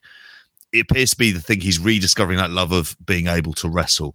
I imagine the real, real rediscovery comes when he does an independent date or two. Mm. I think that that'll be it's when he's in those National Guard armories and the like that the real kind of nostalgic Bryan Danielson will come through, won't it? Um, but or a pop wrestler Zack Sabre Jr. Hopefully, he's as it should be, and Chris LeNay should be front row. He should be made to wear a glasses and a wig in honor of, uh, of last time he was there. Um, Sat next to Spud. sat next to Spud. Um, but uh, over overall, I mean, I've really enjoyed this Danielson run so far. Every match he has, I find interesting. If mm-hmm. nothing else, I just go, "That's an interesting match. I'm going to watch it." And being a Dustin Rhodes fan, I was predisposed to be a fan of this as well. Mm. And Dusty, Dustin Rhodes, what we all have to remember is he's in his early 50s mm-hmm. and he's still wrestling to a fucking high standard. Yeah. Whenever asked. Yeah, that's it. And it's, you know, he can he can easily another one. He can he can pick and choose and, you know, doesn't have to be on dynamite every week, but just wheel him out and you've got like you say you've got somebody who, who can turn it on and be like his early 90s dustin once again it's just it's great to see um, and you mentioned there you know i think the other thing about this Danielson character, like we can talk about Lance Archer and, and Eddie Kingston as the other um, title tournament uh, match. But like, did you see that promo with him and Eddie Kingston um, building up to their match with uh, with uh, the, I think they aired it in the the ad break for Rhodes to the Top, and it was so good. It was just Danielson being a little bit of a dick, kind of, you know, saying to Eddie Kingston, "Oh, you know, you've got all the heart in the world, and you know, you've got all the fight in the world, but." You never really put the work in, did you? You know, it's kind of like you just needling Eddie because yeah. that is the that's the truth of uh, in some ways, or at least maybe not even the truth, just a criticism that Eddie Kingston uh, will have been labelled with over over the years, or might have labelled on himself. Maybe he could have, you know, worked a little bit harder. Maybe he could have, you know, pushed himself a, a little bit more, rather than you know rely, you know, outside of the ring, I suppose, more than anything, rather than relying on his charisma. There's like little little, little kind of blurred line there because he did have some some um, some some dark years, Eddie Kingston, in his in his long career you know, I think you know the match will come, and I think Danielson will end up full babyface when he walks out, and Eddie will, you know, earn his respect or get his respect back, or however you want to put it. But I love that as a little realistic way to you know to address the fact that these two probably shared a million locker rooms with each other in the uh, in the two thousands, and just have a little bit of a, a realistic build up to the match on Rampage this week. I love it. Oh, I'm completely with you on this. But I also like the fact that it ties into the fact that we all know he's going to be facing Moxley at the pay per view, mm. and you've got Moxley and Kingston there as well. That's true. Yeah. Plus, plus at the same time, you've got Moxley taking on kind of beloved baby faces in his run, like in terms of he's taking on someone from the Dark Order, he's taking on Negative One's favorite wrestler, mm. then he'll take on Orange Cassidy, and then it'd be Bryan Danielson. So, and we said this, I think, a couple of weeks ago that we said we thought he was leading to a Moxley heel turn mm. as well at some point because that would really freshen up his character as well. So mm. that's something that I'm definitely looking forward to. And yeah. What do you think of the match? It was unfortunate one, Eddie and Lance. I think, yeah. You know, I was, yeah. I, I, to be honest, I, you know, we were up late watching it and I looked away and kind of didn't really realize kind of what had happened. I just knew. Mm. I think I saw Lance go for the moonsault and miss it, but I didn't realize the extent with which he kind of landed on his head. And you know, God bless, he's fine. You know, at least you know as fine as you can mm. be. He's done a couple of updates saying, you know, thanks everyone for reaching out. But scary moments. It was building to a, a fun brawl of a match. Uh, didn't love them using the. Uh, I don't love the crowd spots they've been doing a lot. Like, I just think it's fake pro wrestling stuff. Like, when if Lance Archer is Lance Archer really pulling a fan out the crowd, and is this fan how how yeah. coincidental is this fan knows how to bump? You know what I mean? Like everyone watching it knows it's a yeah. wrestling trainee. Like if it was a real fan, there'd be much more going on. There'd be much more kickoff.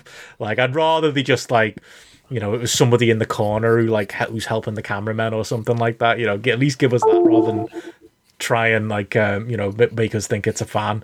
Like I hate all of that stuff, but you know that aside, it was building to, to something good, and then yeah, kind of went went hey went uh, nowhere because of uh, no fault of anybody in the match. Uh, I would say a little bit of blame. I would say I, I don't really agree with Lance getting back in the ring. I'm not the safety police, but I think at that mm. point, if Eddie's going over anyway, just end the match like do what they did yep. in the G1 final we're going to talk about in a bit. Just referee calls it off, it's over. You don't need him to roll in there to, to get rolled off by, by Eddie again.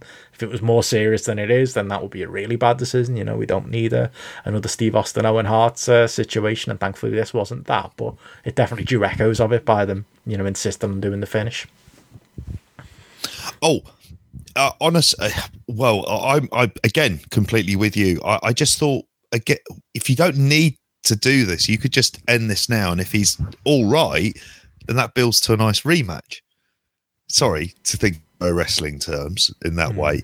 If he's all fine and healthy, then it's like a foot, you know, referee stopping the the fight in advance. Quite often we see this in sort of UFC and boxing. That naturally ends up leading to a uh, to a rematch. So, yeah, I really don't think that um that like the idea of letting them come in. I, you know, I feel the same when I watch football and I see someone who's taken a clear knock to the head. It's just like take him off, check him out. And in wrestling, no fucking way should he be continuing. what did it add to the match mm. other than the flat finish? Mm. So like there wasn't any benefit mm. through him going back into the ring as well, other than that's what he wanted at that particular moment in time. Agreed. But yeah, you shouldn't. I suppose that's the other point, isn't it? You shouldn't necessarily listen to the wrestler. you know, the wrestlers don't necessarily yeah. know what's what's best for. Again, I'm not the safety police. It just it seemed to me like there was an obvious solution here. I suppose it's live TV. Things can things go what they do. But yeah, um, but yeah, that, that was on there. Uh, I'm trying to think what else we got big from Dynamite? I suppose there's the punk stuff. Uh, like I mentioned earlier, Anthony Greene and Bobby mm. Fish felt like a, a match right out of uh, NXT. I really don't understand why Tony Khan loves Bobby Fish so much, unless he really is thinking in the, the gorilla way I am that, oh, well, we might get, you know, an extra 15,000 NXT fans who, you know, were dyed in the wool NXT fans to move Will you? and join that gobshite Everton um, supporter from the front row and become a, become AEW guys. I, I think there's logic to that. I really do. But, you know, maybe, maybe Bobby Fish isn't the guy to do it. I think with. you need a good yeah, yeah. He's you just need a, a Gargano, yeah, Kyle O'Reilly. Yeah, and they should come in, and then and hopefully they will. I mean, maybe Bobby Fish is just here as a placeholder for Kyle O'Reilly to come in at some point. I think, you know, uh, as much as Kyle O'Reilly's a better singles wrestler than Bobby Fish. They're still better than the sum of the parts as a team. I'd rather see them back together. Um, yeah, it, it is odd. He's a six out of ten wrestler, and he's been on, you know, six out of ten of the shows that, that AEW have since been, yeah. have had since they've hired him. And now we're building to a match with CM Punk that I don't think even Bobby Fish wanted to see, or you know, it just it, it somehow happened. I think I think you know old school Jack Jackson fans uh, weren't even built, you know, hyping themselves up for Bobby for Jack Jackson versus CM Punk in ROH in the mid two thousands. Never mind in twenty twenty one, but it's a match, um, and we got a nice Punk surprise moment, even if the crowd maybe didn't recognize who he was without the music and his hat on. Yeah, yeah, it, it it'll be a match. It happens. I can already see what this match will be like in my head, and CM Punk wins. Because Danielson so, Fish I, made sense as like you know similar-ish styles, you know, as much as that. Yeah. Okay, Bobby Fish Danielson doesn't excite me hugely. It, it, made sense, like as a chemistry thing, even you know if it probably was Danielson's weakest match. I don't get Bob. Mm. No, I, I, I don't. But it, it's kind of one of these killing time things until, and I think that's all we're doing is we're having like I think the idea is to build up the anticipation for what's his first big feud going to be, mm. and it appears to be MJF. Mm. If you're going from Sting to Darby Allin, CM Punk feels like the natural kind of. I could see him getting involved at the pay per view, mm. and that leading into that storyline. Hmm. Um, and, but I do will say with Bobby Fish, something that AEW do that I do kind of like is the way they cycle people in for a whole string of matches, even if it's on Dynamite and Rampage, and then they'll kind of disappear for a bit. Hmm. So I do see, I can see the logic in it. It's just something that doesn't excite me in any way, shape, or form. Mm. And you know, he's not going to end up being like a pushed commodity anyway. So you think, could you use this TV time better if you're thinking of TV time as real estate? And I still think you can do than getting Bobby Fish in there. Turning up in dark, dark elevation, fine. Yeah, definitely, definitely two or three too many Bobby Fish appearances. I think we've had yeah in recent times. But yeah, let's hope it's it's. He's been replaced by Tony Nese, probably in the, in, the, in a similar typish oh, role. He's never offered anything. What a what a like that. To be fair, that is one where it's like, ah, what what's he like? He's a charisma vacuum who's a another six. He's a six and a half out of ten wrestler. If he's not a six out of ten wrestler, like yeah, we don't need him. Like we don't need him. Like a very this is where I sound like wrestler. Gareth. Like we don't need any more of these people coming in and taking spots. He's not special enough to think of like if you think your spots are limited and where your resources are, you wonder do you need him to come in? Like there are a lot of places Tony Nese can go. This is where they should be using their relationships with the like of an impact. Impact in a way should be the proving ground for how somebody comes out and debut, whether or not you can see what they're like at this particular moment in time. And I think the idea of bringing in Tony Nese is like what are you going to do? You know, you know, unless he's suddenly learned how to be really good on the stick, he's going to come across as a guy who's in tremendous shape, a good professional wrestler, but nothing more than that. Mm-hmm. And certainly, like, where is he going to add in what areas, what division is he gonna is is he gonna really add something? Because and I can see him coming in, being like fish, us talking in about two months' time about how we're sick of seeing Tony Nese, and then he disappears off in some sort of indie run, and we go, all right, he was there for a bit. Mm. Yeah, I think that's it. Um, trying to think what else we got on there. What else we got, JP? What, what any other big notes from from Dynamite or Rampage? Um, not really. I mean, uh, there were things. There was a couple of matches like from. I'm trying to think from Rampage necessarily, like Orange Cassidy, Powerhouse Hobbs. I just wanted to say I, I, didn't like the idea of Powerhouse Hobbs being in this spot and having to lose, and the stuff with Bryce Remsburg I thought was fucking daft. And Britt Baker versus Anna Jay was a bit kind of nondescript. And mm. as much as I like Tay Conti, I'm I'm not convinced that having that match at the pay per view is is necessarily the way to go. But it'll be a good show, full gear, mm-hmm. and the direction full gear is going in. Mm-hmm. You look at it as a pay per view. You look at it as the difference between that and the big WWE pay per views, where you know we're getting the culmination of like a couple of years storyline here with Adam Page. So fingers crossed that we do. You know, there's there's lots of like really cool stuff. I think that at least they're doing and some of the stuff we've gone through that's building up to matches on, you know, the Cody match will be on the undercard, mm. but it'll be an event. It'll be something that'll be worth keeping an eye out for. To that point, you know, the Kenny Hangman build, there was, you know, that promo and Dynamite um, with Kenny mm. and the Bucks and Cole. Yeah, I mean, I, it's like Kenny will do like the. I'm sure. I'm sure they're gonna do another. We're gonna get to the heat we had, you know, a couple of months ago with Kenny and Hangman. They'll do some kind of killer in ring segment and get me back. I'm not even saying I didn't laugh. Like I did laugh, you know, when they did uh, and they cut that promo. Um, you know, Kenny and, and the Bucks and Adam Cole and Kenny talking about how Adam Cole gave him, you know, the funny line at the end. But it was still low rent. It was still, you know, big mm. card Kenny. Like I, I, uh, I just, you know, we say about Cody, we need to get out of his own way. Like Kenny needs to get out of his own way. Like I, I'm looking forward to the conversation we have, and because I don't even think we're gonna agree. But like when this Kenny run is over as world champion, you know, when he drops the belt to Hangman in presumably a very very good match. There've been clear highlights in this title run. The Danielson match a few weeks ago, I'm not forgetting it. That was great. There was a Moxley match at the start of the run. That was great. There was some of this Hangman stuff. That was great but it wasn't every week because like or even every month mm. or even every couple of months because there was a lot of goofball mid-card comedy in Kenny's act and promos and in undercutting I feel like some of his biggest matches.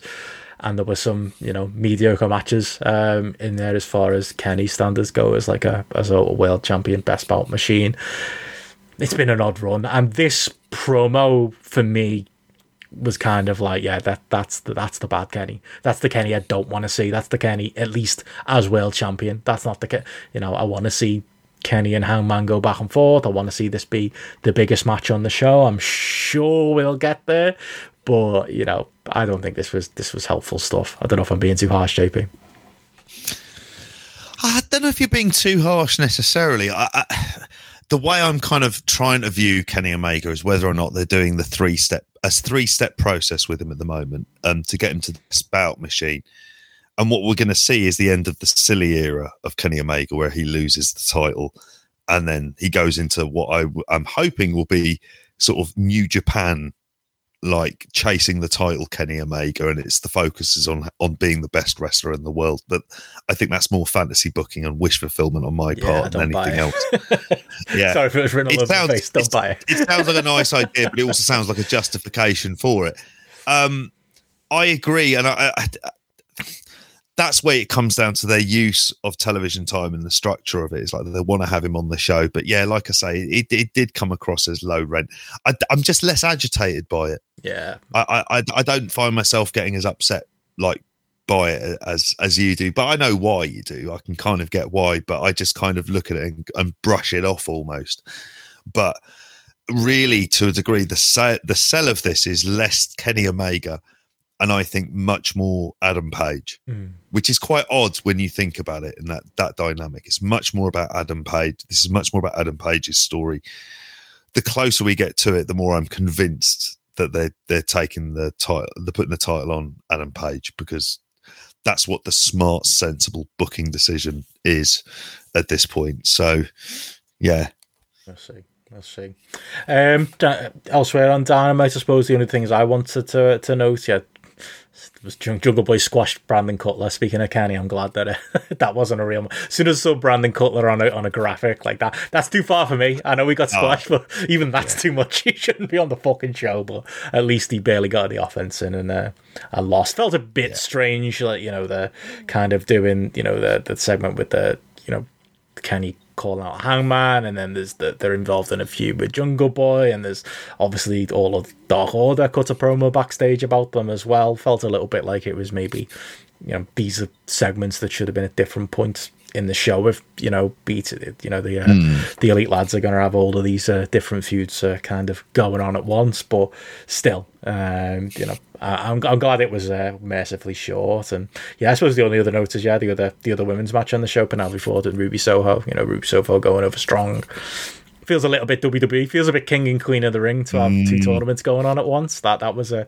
a take mm. I had watching the show. I was like, oh yeah, I hadn't really thought through the fact that both of these tournaments were, were happening at the uh, at the same time. But hey, they want to establish the second women's title. Ruby Soho went over pretty strong uh, over Penelope Ford, and I'm pretty sure that this entire tournament's going to be uh, built around Ruby Soho. Oh, I'd imagine so. Do you, do you expect her to to win it then in the end? I think so, or at least make it to the final. Okay, because I'm just getting the brackets up now because I know they went through them, but it's it's a little bit harder to remember. Mm. Um, but yeah, they've got like four of them with the buys. It it depends where it. it there's a part of me thinks Jade Cargill, mm. like rather than than Ruby Soho because I think they want to keep Ruby Soho. that was the spoiler on Tone's um, notebook, wasn't it? But then you have to have Soho lose on the way there. How does that happen? Um, I think they'll do it, but I think they'll do it just through having some sort of bullshit interference. Mm. That make hmm. That's true. She'd have to, uh, looking at the bracket, she'd have to lose to either Nyla Rose or Shida, uh, or, or Serena Deeb. Maybe Serena Deeb, I suppose, with that that renewed heel push. In fact, that makes sense, doesn't it? Maybe if she knocked it out in the semi final, mm. Serena Deeb and Jade Cargill could, in fact, be the uh, the final match. Maybe that's I, where we go.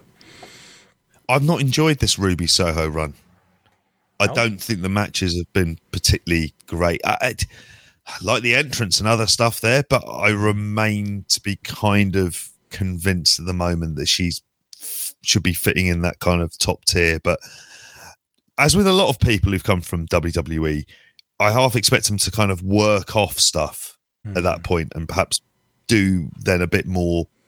You know, I, I expect them to see a bit more from them kind of in the ring as well it doesn't help if it's always the bunny and Penelope Ford because mm. they're just there as these like completely low rent undercard heels in the women's division, and ah, just I, I just don't need to see them. But I know that lots of other viewers do, and they do decent ratings, don't they? they? Do. But it's yeah. Yeah, I'm still I'm still not sure this women's division can carry a secondary title, but let's see. Let's see where we end up. Uh, yeah, with this tournament. Uh, any other notes on uh, on AEW in general, JP? No, no, no. That's it. I think. Yeah, enjoy. Like I say, Dynamite already on Wednesday. I'm happy Dynamite's back on Wednesdays, back to my uh, my regular routine. I think that's that's good, and it's nice to only have a couple of days mm. wait until uh, another big show. Yeah, much prefer it a Wednesday. It just feels like it's it's more natural. I think for these last couple of Saturdays, I've been somewhat thrown mm, by watching same. a lot of AEW over like a couple of mornings. I'm like, oh, okay. Mm-hmm. Can we get back to the wet? I, I, liked having to watch it on the Thursday. Yeah. And then Rampage is like an optional little hour that you know you can watch if you fancy it, but you don't necessarily. Saturday morning. Mm, yeah, works well. It's better than my old Saturday morning routine of uh, throwing SmackDown on while I was uh, cleaning up the house. So. Oh, yeah, at least there's that. Well, um, the ultimate Saturday morning routine involved watching um, Gazzetta Football Italia at 10 o'clock on Channel 4, Benno. I'm pretty sure then, then you probably could have watched WWE Experience. And probably for Andy, Andy Ogden in the chat, the morning line at 9 till 10. yeah, I just seen Andy's turned up there. He's mentioned there. Yes, yeah, maybe reported- in Ethan Allen injury at a, a catch. Mm. Hope that's not a not too serious knee injury. Yeah, um, hopefully, it, hopefully it's uh, not too bad. Yeah, fingers crossed. Okay. Could do with that. Hopefully, just just a tweak, but mm. yeah. Indeed. Um, moving on, then I suppose we should talk G1. Uh, the G1 ended, JP. Remember when we used to dedicate hours of podcast to, to G1 uh, breakdown? Mm-hmm. Um, we talked a little bit about it on the weekend show on Friday, so patrons have heard our, yeah. Uh, our, our, I suppose our instant takes to the results of these shows. I've since been able to, to catch up with the uh, the final, or at least watch the uh, the important stuff on it. I have I have heard JP that apparently um, apparently New Japan is good again now because Shibata came back for a, a five minute match where with his scrambled brains he can't even take a bump. Uh, apparently New Japan that means New Japan's good again, rather than you know everyone just being excited because it was cool to see Shibata come back. Like, yeah, I don't know if it means anything for the uh, the health of the company going forward, but that was fun. That was a nice positive thing to come out of the uh, the G1 finals. I don't know if there's uh, there's much else positive you can say. I don't know how much of it you've uh, you've even bothered to go back and catch. I'll be honest, I couldn't. Uh, once it got once once I knew that about the finals, like I watched the uh, the final out of mm. curiosity to. You know, I'm sure everyone knows, but see the uh, unfortunate freak injury to Kota Ibushi that led to the, the finish of that match, but couldn't really be asked with anything else on the card. Uh, Shibata and Zack Sabre aside.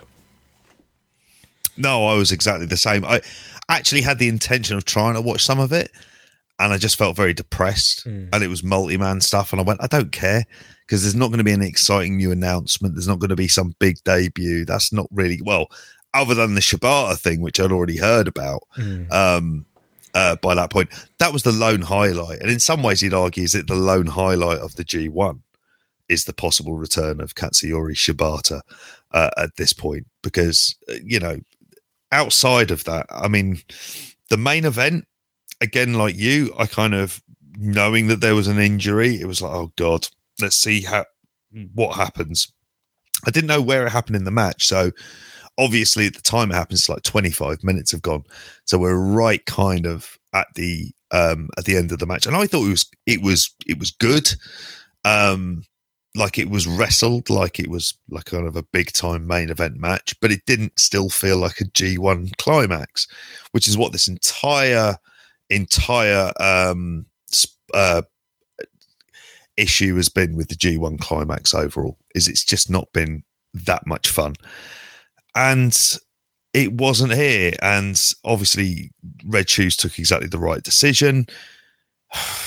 It, it was cursed. That was the phrase um, used on the weekend show. It was a cursed G1. And it was. And we've seen kind of statistical breakdown from, from, uh, you know, on grapple. And it really doesn't, you know, it doesn't, the story of this G1 is just how much we all kind of need to move past it. However, the things that they're setting up for the three dome shows, yes, three dome shows, because now become kind of incredibly convoluted and they're introducing a whole new level of convolutedness with Okada wanting to bring back the original title, which by the way I'm completely in favor of. Hmm.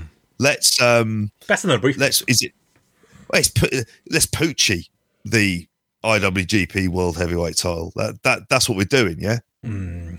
Yeah, I think it is. I mean, I'll take it. I guess just yeah. let's just get rid of it. Let's just move on. Why bother in the first place? Is what I would argue. Ospreay's absolute waste of time. Ospreay's already doing a real world champion angle, so maybe this confuses that further. But let's hope that's the way we're well, going. But no, I mean, I was just gonna say, like on the match itself, like I was same as you. I knew the spoiler. Unfortunately, mm. as we talked about on the weekend show, couldn't find a GIF of the thing or a video of the thing because you know New Japan have chased everybody off Twitter, and everyone's afraid to lose their Twitter accounts to you know, talk about their shows. Like, what a great business decision. I know it's not, I know it's TV Asahi, but New Japan deserve as much blame as far as I'm concerned for not putting that fire out. Like, literally, I saw Kevin Kelly on Twitter this last week outright apologizing to, to fans and just saying, yeah, I know it's terrible. I'm doing my best to have a word with the people in charge to, to fix these issues. But when I did mm. actually finally uh, see the footage of it, I was surprised how quickly it all happened. And obviously, it was late in the match, 25 minutes in. But then when it happens, it's just immediate, isn't it? It's called off on Okada's the winner, pretty much. You know, the, you know, there's a few moments where Red Shoes maybe isn't sure if Ibushi's working or not, but once it becomes clear he wasn't. He just calls it, and you know, I used it as the sh- that, that it'll be in the show images here. You know that that image of Okada just sat in the corner, his ears in a big frizz. It just says across the screen, you know, he's got a shock face, and it's got you know G1 winner Kazuchika Okada. Sums up G1, sums up New Japan right now. Like that is that is where we are, and you know that obviously unfortunate and obviously terrible. What's you know what happened with with Kota Ibushi. Mm. Uh, I definitely had some concerns myself as to whether he should even be in a ring or maybe not even in a ring, but doing a a schedule as hectic as the G1, considering what he's just been through. But that aside, it's a tragedy that I don't think you can do a, a huge amount to avoid. But it does sum up where they are right now. And if you can't pin your hopes on Shibata, that felt like he was going. Having seen it myself now, that felt like mm. he was going into business for himself. You know, saying that the next time he'll be in the ring, he'll be in his wrestling gear or however it was translated. No, you won't, mate. like, no, you won't. Because if you mm. were, they wouldn't have blew your return pop on a five minute exhibition match with Zack Sabre Jr. Mm. That, you know, uh, was completely unnotable, other than the fact that Shibata was out there that wouldn't have happened if there was if people are out there hold meaning thinking, oh, this means maybe he'll get to wrestle again. To me, it meant the opposite. To me, it wasn't happy. It was a sad moment. It was this killer's done. They're throwing him a bone and letting him go out there and have a grapple with Zack Sabre Jr. But he's never really coming back, and don't don't think he ever will. I think he is. Oh, I, I, I would disagree. It's not happening. Why would they do that? Why would why would they throw him out there for a match like this if he was coming back anytime soon? Uh, personally, because I just think they wanted to create some kind of a buzz. And it was something they could do, and it was relatively low risk because it was all grappling. Mm. By the way, did you enjoy it? The five minutes? Not really, no. No, it was all right. it was five minutes. I, I mean, what can they do in five minutes? It was fine. It was a grapple. It was an exhibition. Well, I suppose the thing I've had with Shibata, right, is ever since the injury, that Sakura Genesis match, I've basically not been able to go back and watch.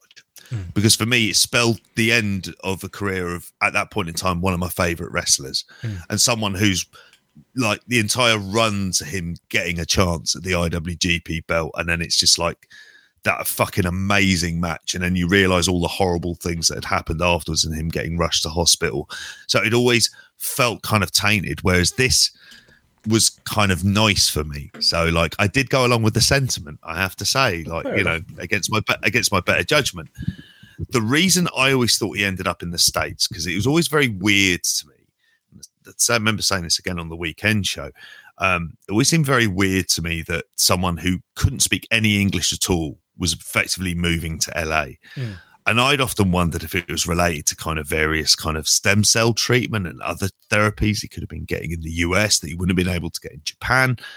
And that's whether or not that's the same kind of thing that maybe would have sped up the idea of him being able to return back. And obviously, it's been reported, I know Voice of Wrestling a report had reported it as well that you know he'd been itching to come back, and they said no for a long time. I hate to say this, I think New Japan are going to look at this in terms of business and they're going to go, could we do with Katsuyori Shibata coming back at the top of the card? And there are so many risks with that. Like, it, eh, obviously, it's the idea of is Shibata Shibata if he doesn't wrestle like Shibata? Yeah, that's does that make any sense? Like, that's so if he tones down his style, like, how's that going to work? Because the intensity and the viciousness and the sheer fucking stiffness is part of who he is and why he was fucking great. And the fact that a lot of his matches didn't go too long and take the piss. That was always kind of appreciated as well. Especially the um, a New Japan card, yeah. No, I, yeah. I'm with it in hoping for it. I just don't believe mm. it. But like I believe, like Ben said there in the chat, you know, I could see him doing more exhibition type things on big shows. That's what this was an indication of for me.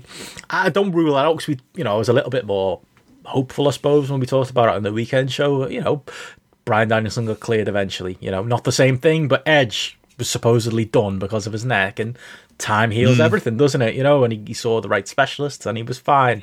He could be seeing, you know, the right specialists in the US, but yeah, I don't know. Like Will said, we have been here before. New Japan season is returned mm. and not following through. I couldn't believe it. Was it really 2017 when when um, when, yeah. when he when he first did that. That's fucking insane. Like that's where those four years gone. Like um, I, I I don't even think they'll get that desperate. And I'm I don't really care about wrestler safety as much as, you know, I might have uh, ruined that gimmick earlier We're talking about Lance Archer.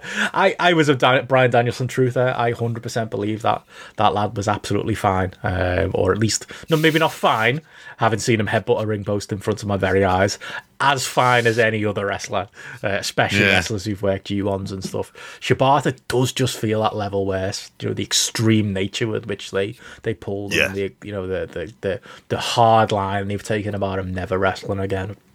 Something about it seems more legit to me, and yeah, you know, maybe like Liam said there, maybe we'll see him on Triller doing uh, grappling tournaments. Maybe that's the uh, that's the, future for Shibata. As I, Nick I, don't think I lost as nice a moment this was, uh, you know, and it was Shibata versus Nick Gage. Book it now.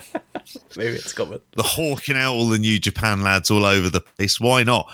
It's 2022. That's not out of the realms of possibility. Very true. Very true. Well, I mean, on the uh, on the G1 note, and you know, like I say, mm.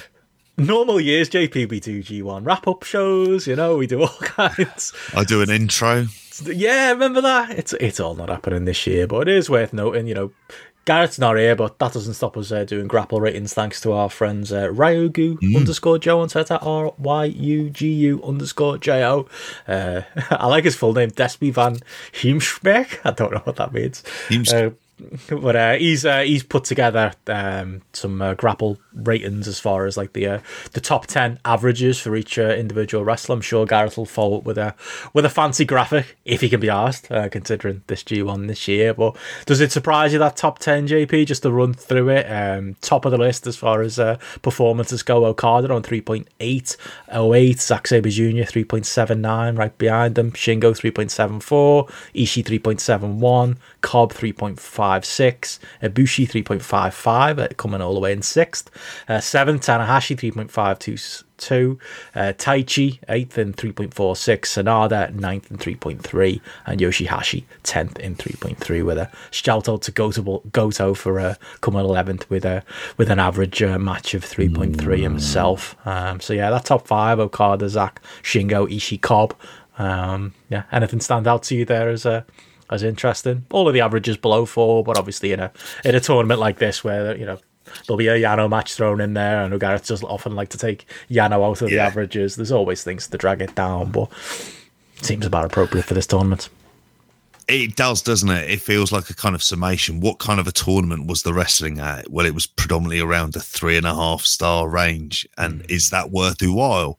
So it's going to be, there's a lot of stuff that could be considered good. Like if you consider three stars as your you know, it's, it's not entirely mathematical. And you think, well, two and a half stars is the complete average. We like to think as wrestling fans of like the gentleman's three is entered very much into our lexicon. So oh, we're full of three shit, and a half. Well, like, well, like movie but, critics though, it's like you yeah. know, there's a big difference between one stars and three stars. Like that's that's a good no- number of numbers, but like we'll argue over three and a half to three point seven five to four. Yeah. We're not talking about much difference. Are we? Three and a half's like, ah, I didn't like it. Four is like, oh, I fucking loved it. Like I think well, that's just kind it's of. It's the fact that no one's reached four stars. Yeah. Which tells you two things. One, about the overall level of probably some of the bigger matches, but B, how weak some of these blocks were. Mm. The fact that Zack could start off as well as he did with the big matches he did, and then we didn't hear as much about him for a while. Yeah. Why? Because he was wrestling the dregs in that mm. block then at that point in time. And having to do some bullshit screwy finishes on some of these matches in order to rule people out because of the the the booking that needs to be revised for how this tournament is done. I used to love it at a point in time. Now I despair at like the way that it's booked. But overall, you look at the numbers, it's three and a half stars at best. And even if you're putting everyone into the mix, if you you know this is where you'd want you know you look at Ishii and you think well three point seven is a is a good rating. It's like Ishii in previous years, we're talking 4.2, 4.3. That's a drop. I can't imagine anyone here of the top range wrestlers got higher than what they got last year, or certainly the year before that. And again, I know Gareth will will hopefully have some stats in relation to this, but you look at it and it, it just tells like average. Mm. If you didn't see this tournament, you'd be fine mm. going through it. Okada won. Um, and I imagine he's there because, like, I don't know what the main what the main event for the G1 final is kind of averaging at. Because obviously, I mean, like I said, I thought it was a a, a very good match up until that kind of injury I didn't. I wasn't thinking it as like an all all time classic or anything though. Which again sums up. We're talking like some of the best matches of the year, and then sometimes some of the best matches of the decade happening in G ones, mm. and you're not going to see any of that no. on this G one thirty one. It's probably best we just put it in the rear view rear view mirror and move on. Mm. Yeah, let's hope there's a more interesting you know, New Japan to come than what we've had, you know, in this crack cloud era, in this G1 era, mm. in this, you know, a lot of talents, you know, uh, stuck abroad kind of era. Let's hope that, like, yeah, we're going to get something that's more akin to maybe what we expect from them. I'm not hopeful, but yeah, it's almost like this came up in the calendar and they had to do it. So they did it, and yeah. now it's done. And there were definitely people out there who were trying to convince themselves it was better than it was. And you know, maybe we were harsh at points. You know, maybe maybe Tama Tonga did have this great G1 JP, although it's not particularly ref- referenced in that uh, that grapple top ten there. But you know, maybe maybe it really happens. You know, maybe you know Taichi's uh, they're they're an eighth. You know, you can you can you can often surprise you. There's maybe some positive stories to to come out there, but all in all, it's just it's been clearly a down G1, down in like uh, you know, grapple averages, down in overall interest, and it's almost been the perfect storm. A lot of us, you know, not just podcasters, but a lot of you know people in general have kind of been in a situation where our New Japan fandom has definitely gone down. You know, our, our New Japan just mm-hmm. love that we all had at one year was already. It's a bit like progress. You know, people think you know speaking out and the pandemic and stuff killed off progress and I said uh, it was already kind of dead before that and I think with New Japan all of our interest was already waning and it's taken this tournament to kind of kind of kill us off. I mean, you know, just to, before yeah we wrap up on there. I mean, just to compare those points, you know, you mentioned there about Ishii on three point seven. You know, this year's an average. Uh, one has the guess at what his average was last year. No. Oh, what? Excluding Yano and Yujiro, this is 4.17. So that's a swing. You know, Kota yeah, exactly, and Shingo yeah. were both above the four star barrier, and um, just but above four stars. You know, Will Ospreay um, was almost at four stars as well. Remember when he was in G ones? Jay White had a had a higher average than the three point seven seven than everyone in this tournament except for Okada and Zack Sabre Jr. and he was fifth on the list. Like that is a clear difference, um, you know, in in standard, and you know, a lot of it is the clap crowds and, and where we are in general. But you know, I'm, I'm looking at last year's list, and you know, three point six six for Tanahashi as uh, as tenth. You know, he he'd be in the top mm. half of this list this year. He'd be in the top five. Like that shows you that even statistically, there's a there's a there's a clear difference there. Uh, it, it, it I'd also wonder though how many of the same names that are appearing at the top of those. It's it's the same names every year for the last mm. few years, isn't it? Pretty mm. much as well. Um, mm. Jesus Christ! But no, I'm, I'm not top as, ten last year as well. Remember him? Um, yeah. Well, he's having a whale of a time in casinos in in Las Vegas, but wrestling uh, Impact World Champion Josh Alexander. Oh no, not quite. Um, but yeah, it, it's it's one of these things where you could have had him in the tournament as well. Mm-hmm. Um, it, it's it's such a damning indictment. I mean, I would also look in the attendances. I think it was like three thousand eight hundred mm-hmm. for that for that um, G one final as well. Interest isn't there. Like I get the optimism for when wrestlers can return. I think they might well have burnt off a good few fans mm. over this last little while, and it's yeah. important enough for them to be able to do it. What they what it is is not just a talent malaise and a talent refresh that's needed. I hate to say it, it's a creative refresh that's needed. And that's something that I don't think is happening because if you look at the way that we're booking towards Wrestle Kingdom, it's very much Gedo book booking as usual. Who's the best booker of all time? There's a question. Um, oh God. Well, if you talk your favorite like era, my favorite book. Well, weirdly, there's a point in time I would have said Gedo on this new. Like, if we're talking sort of like 2014 to 2018, like New Japan is just like a hell of a, even earlier than that, 2013 is a hell of a booking era for that. Could um, could Pete Gedo handle three Wrestle Kingdoms this year? And this fucking schedule no with this roster. I don't know. It's, it's it's Solskjaer, Solskjaer, isn't it? It's it's Man United. It's you know you can take the you can sack the manager, but like you know it's the there, the there are bigger fucked. issues. The structure's fucked, isn't it? There's a there's an element yeah. They need to really think about like in terms of what they're doing, and it, it, it's this idea of trying to get the seats up because they're well Easy, down. Wenger, he's oh, Wenger. It's absolutely what it is. There an Arteta we can bring in. well, let's not be slagging off Arteta because he used four four two on Friday, and guess what? It fucking worked, and it worked big time, and I was loving every fucking minute of it. um, much like Liam in the chat would have been being like a big. Yeah, I was having a great fan. time having a wander around that ground at the weekend. You know, thinking of you, mate, and the uh, the great weekend you had. Yeah, see the statues. I did. Tony Adams one. so, sort of a lot of uh, like um, cannons about and stuff. It was nice. Did you go to the, Pi- down the road? Pinebury Corner? Did You got any, any of the pubs around there? No, I walked past. I walked past a great shop where it was like Arsenal news agents. It's a bit like around Goodison where it's like you know nah. Blue News and Goodison Supper Bar. Every, everyone's just trying to. That news agent's on the corner near the Dixie Dean statue. Yeah, all of them. Yeah. Classy stuff. I bet they've had some shoplifting in that shop over the years. Sorry, I didn't mean to stereotype it, it's but I can just imagine. Yeah. but yeah, it is. It's Wenger. It, it, like it's it's you know yeah. I don't want to get rid of him because he's been here that long. He's the only one who knows. He's the only yeah. one who knows these players. JP. He's the only one who knows this squad. Who knows? I know. Who knows how to book this company? You could possibly replace him. And the thing is, the other analogy is the business people behind you know New Japan. Mm. They don't really know wrestling, so do they, do they even know? Alternatives? Could they even go? Oh, this would be the guy, or that'd be oh, the guy. They're Arsenal, aren't they? oh, just it's really hit home. It's like, yep, we're going through a period where we think we're going to take over. We're doing really great. Everyone loves us, but we don't ever quite take over. And then we start to lose some of our best fucking players for signings. You know, always getting snapped up on by Real Madrid, Barcelona, WWE in this equation. And then at the point where you think they might turn good, fucking COVID happens, fucks up. Like the players aren't there you know, you're looking at evil. You're looking at what Granit Xhaka for Patrick Vieira. There, aren't you? at, that, at that point, it's just it's depressing. Uh, it's how it is. However, if they do follow the Arsenal analogy, then there is the potential, if inconsistent, green shoots that could come out.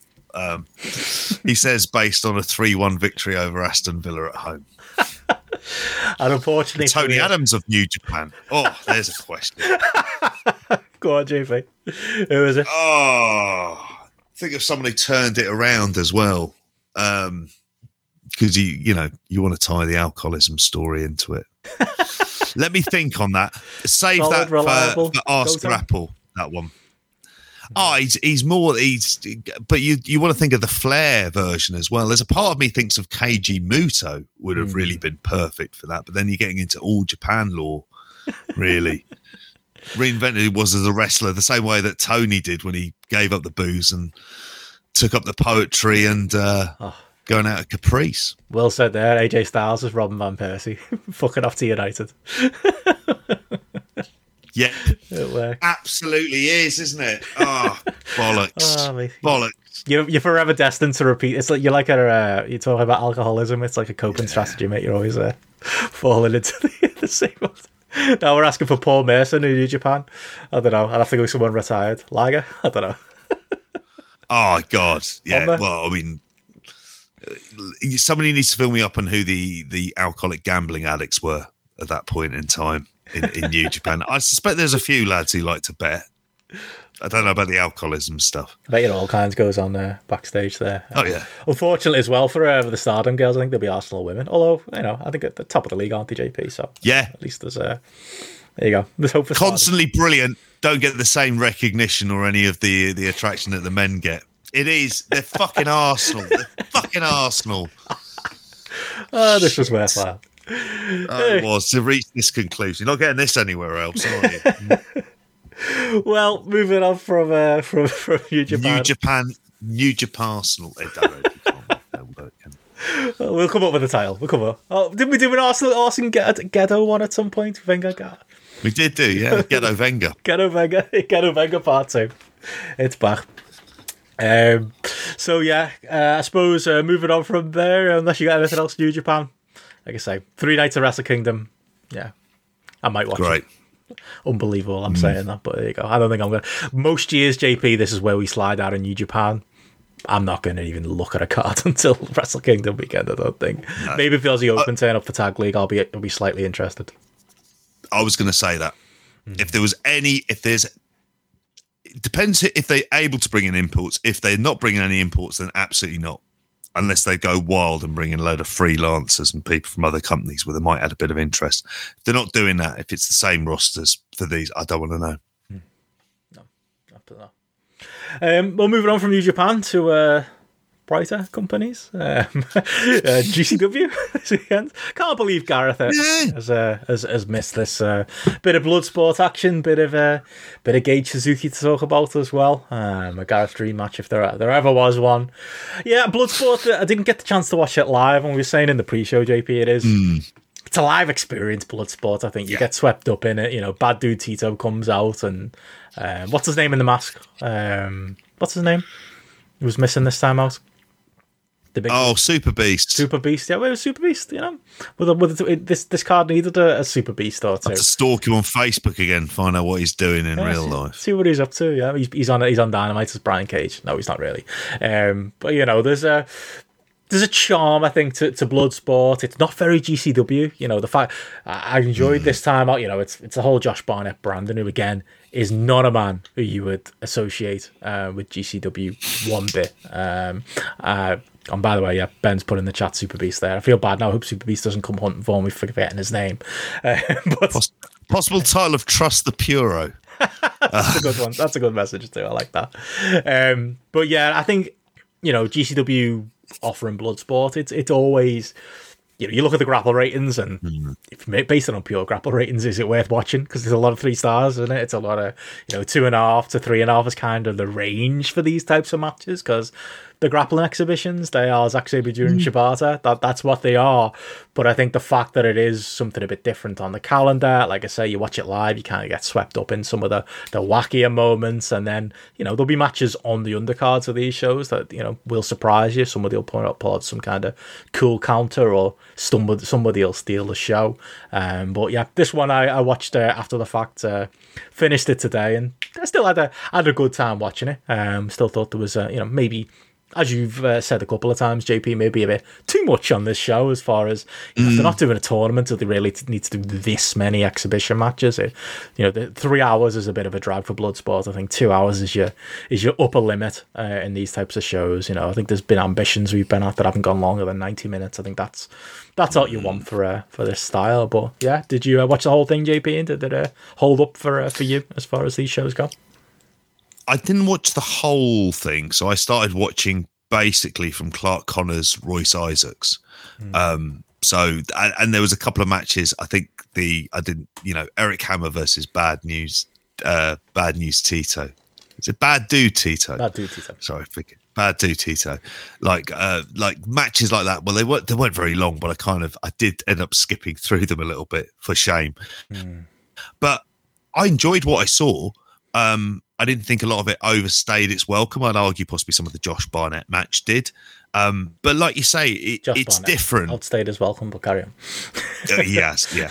But I like I preferred this setting. Obviously, the last time we were kind of focusing on the Bloodsport shows, they were very much the aesthetic was like this underground kind of warehouse, which was near where New Japan was being filmed. Mm. So they had it being dark and moody and all the rest of it. It's when they ended up using Super Beast.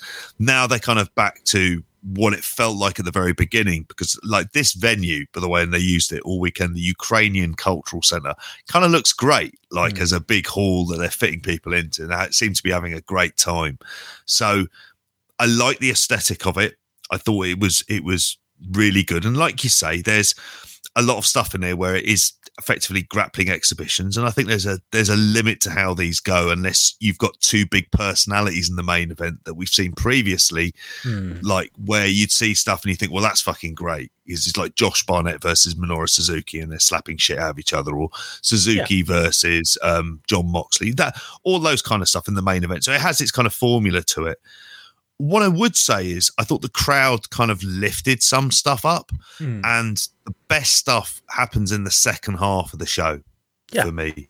I think um, I think it's Mm. Sorry, I think an enthusiastic crowd helps these shows. You know, like you, uh, yeah, treating it like it's real, and when there's a big knockout, you know, they get excited. They know what they're looking at. I think that's the difference, isn't it? Sometimes yeah. the WrestleMania weekend crowds for these Bloodsport shows don't always work, and you know, unless it's you know somebody out there, you know, throwing big bombs, you know, like Calvin Tankman or somebody, you don't really get much of a crowd reaction. I'd agree with that. I felt like this crowd felt like a crowd that you know, they were watching. Like I think the crowd helped. I think Rocky Romero on commentary um, was oh. really good as well. As far as it feels like, I mean, and Lenny Leonard, yeah, I made up that he should be employed. Yes, all the time. He seems to be doing all the GCW stuff now in, between him and Prazak. Yeah. Um, you know, less said about the the other bloke, the better when it comes to GCW commentary. Mm. But you know, respect for you know stepping aside and let, letting a couple. That was what I was going to say at the top. Sorry, yeah, that you know they had the rather than using you know the usual doing the usual GCW casual announce style. You know, we had a legit. Who was the announcer here? Was um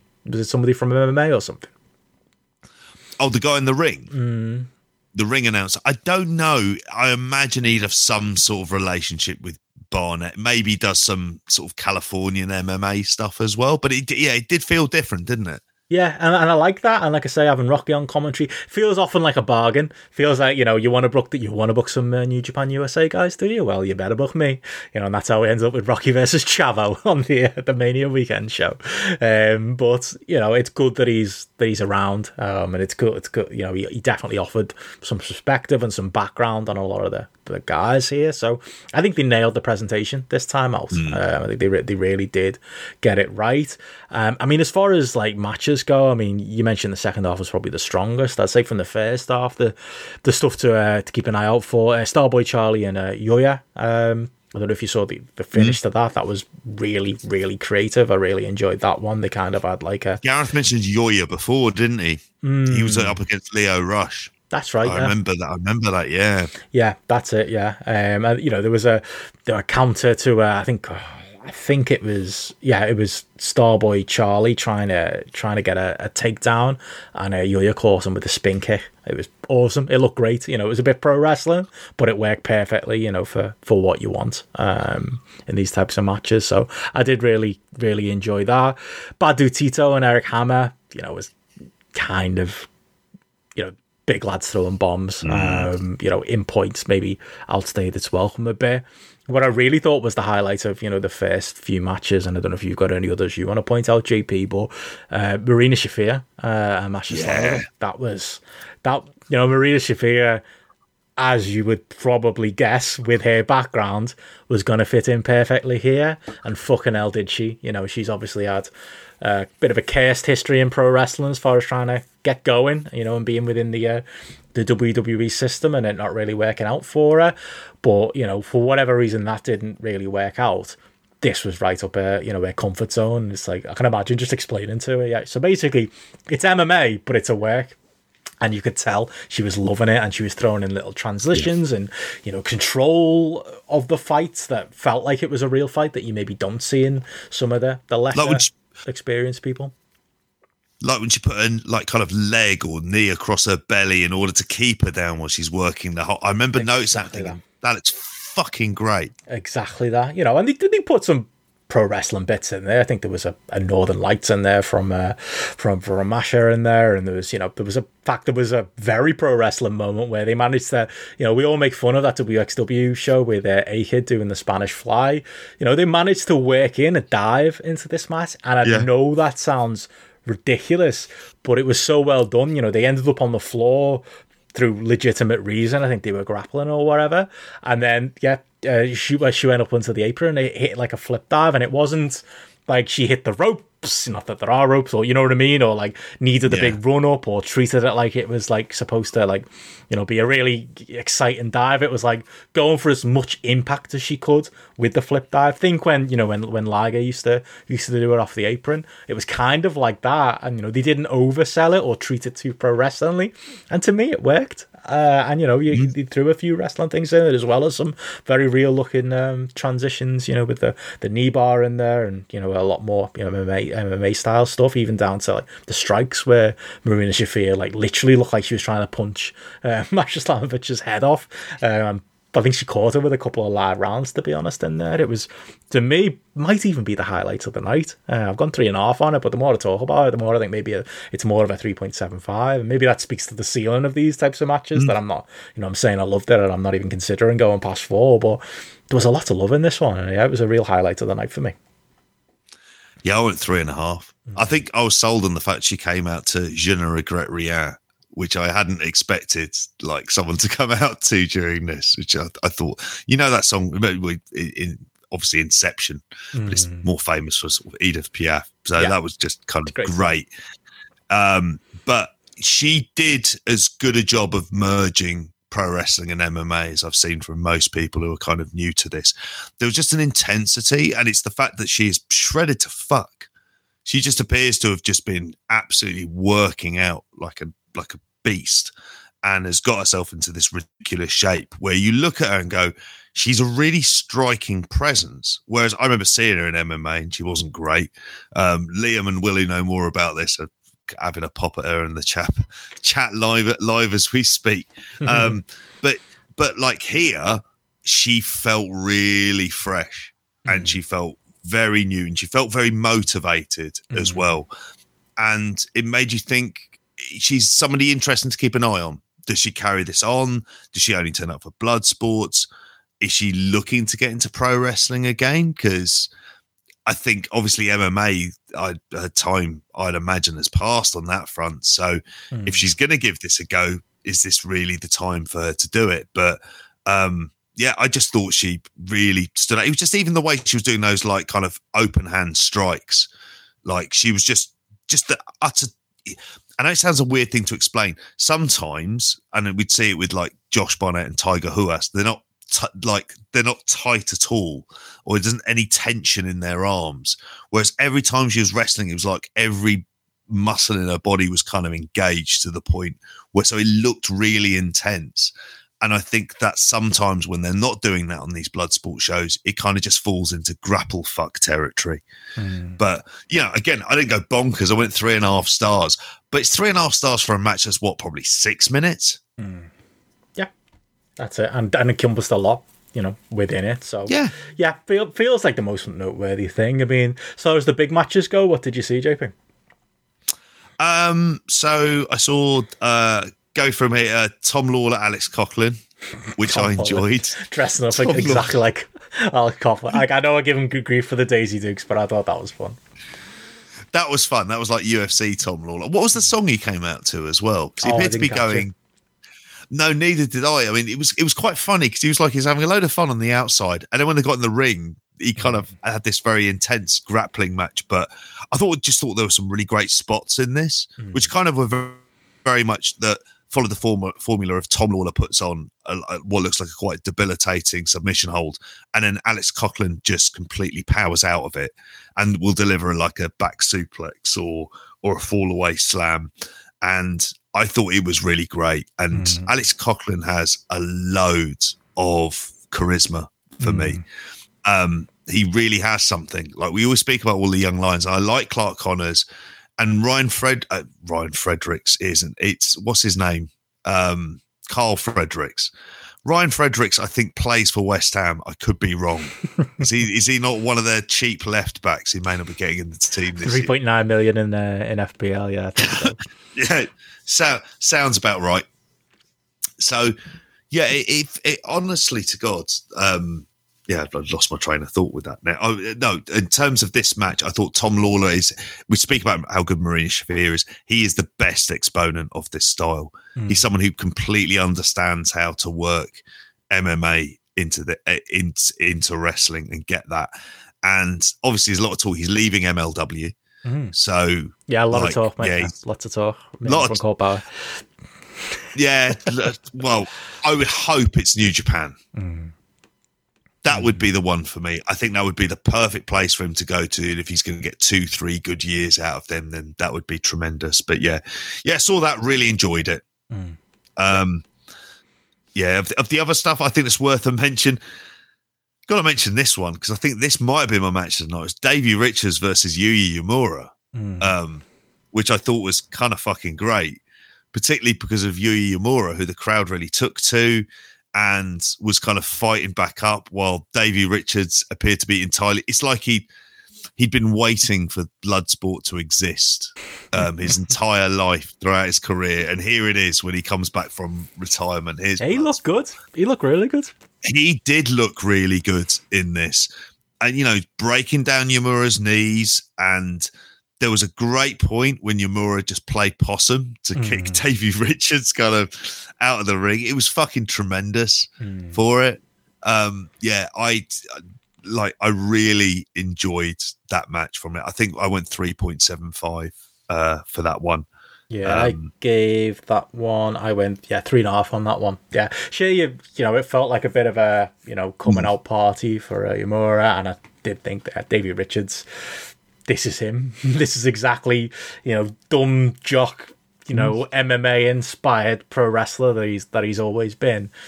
This is exactly, you know, what he would have loved to have been doing all over the years. Mm. You know, pretending like he's a he's a real MMA fighter without having to uh, to take any of the hits.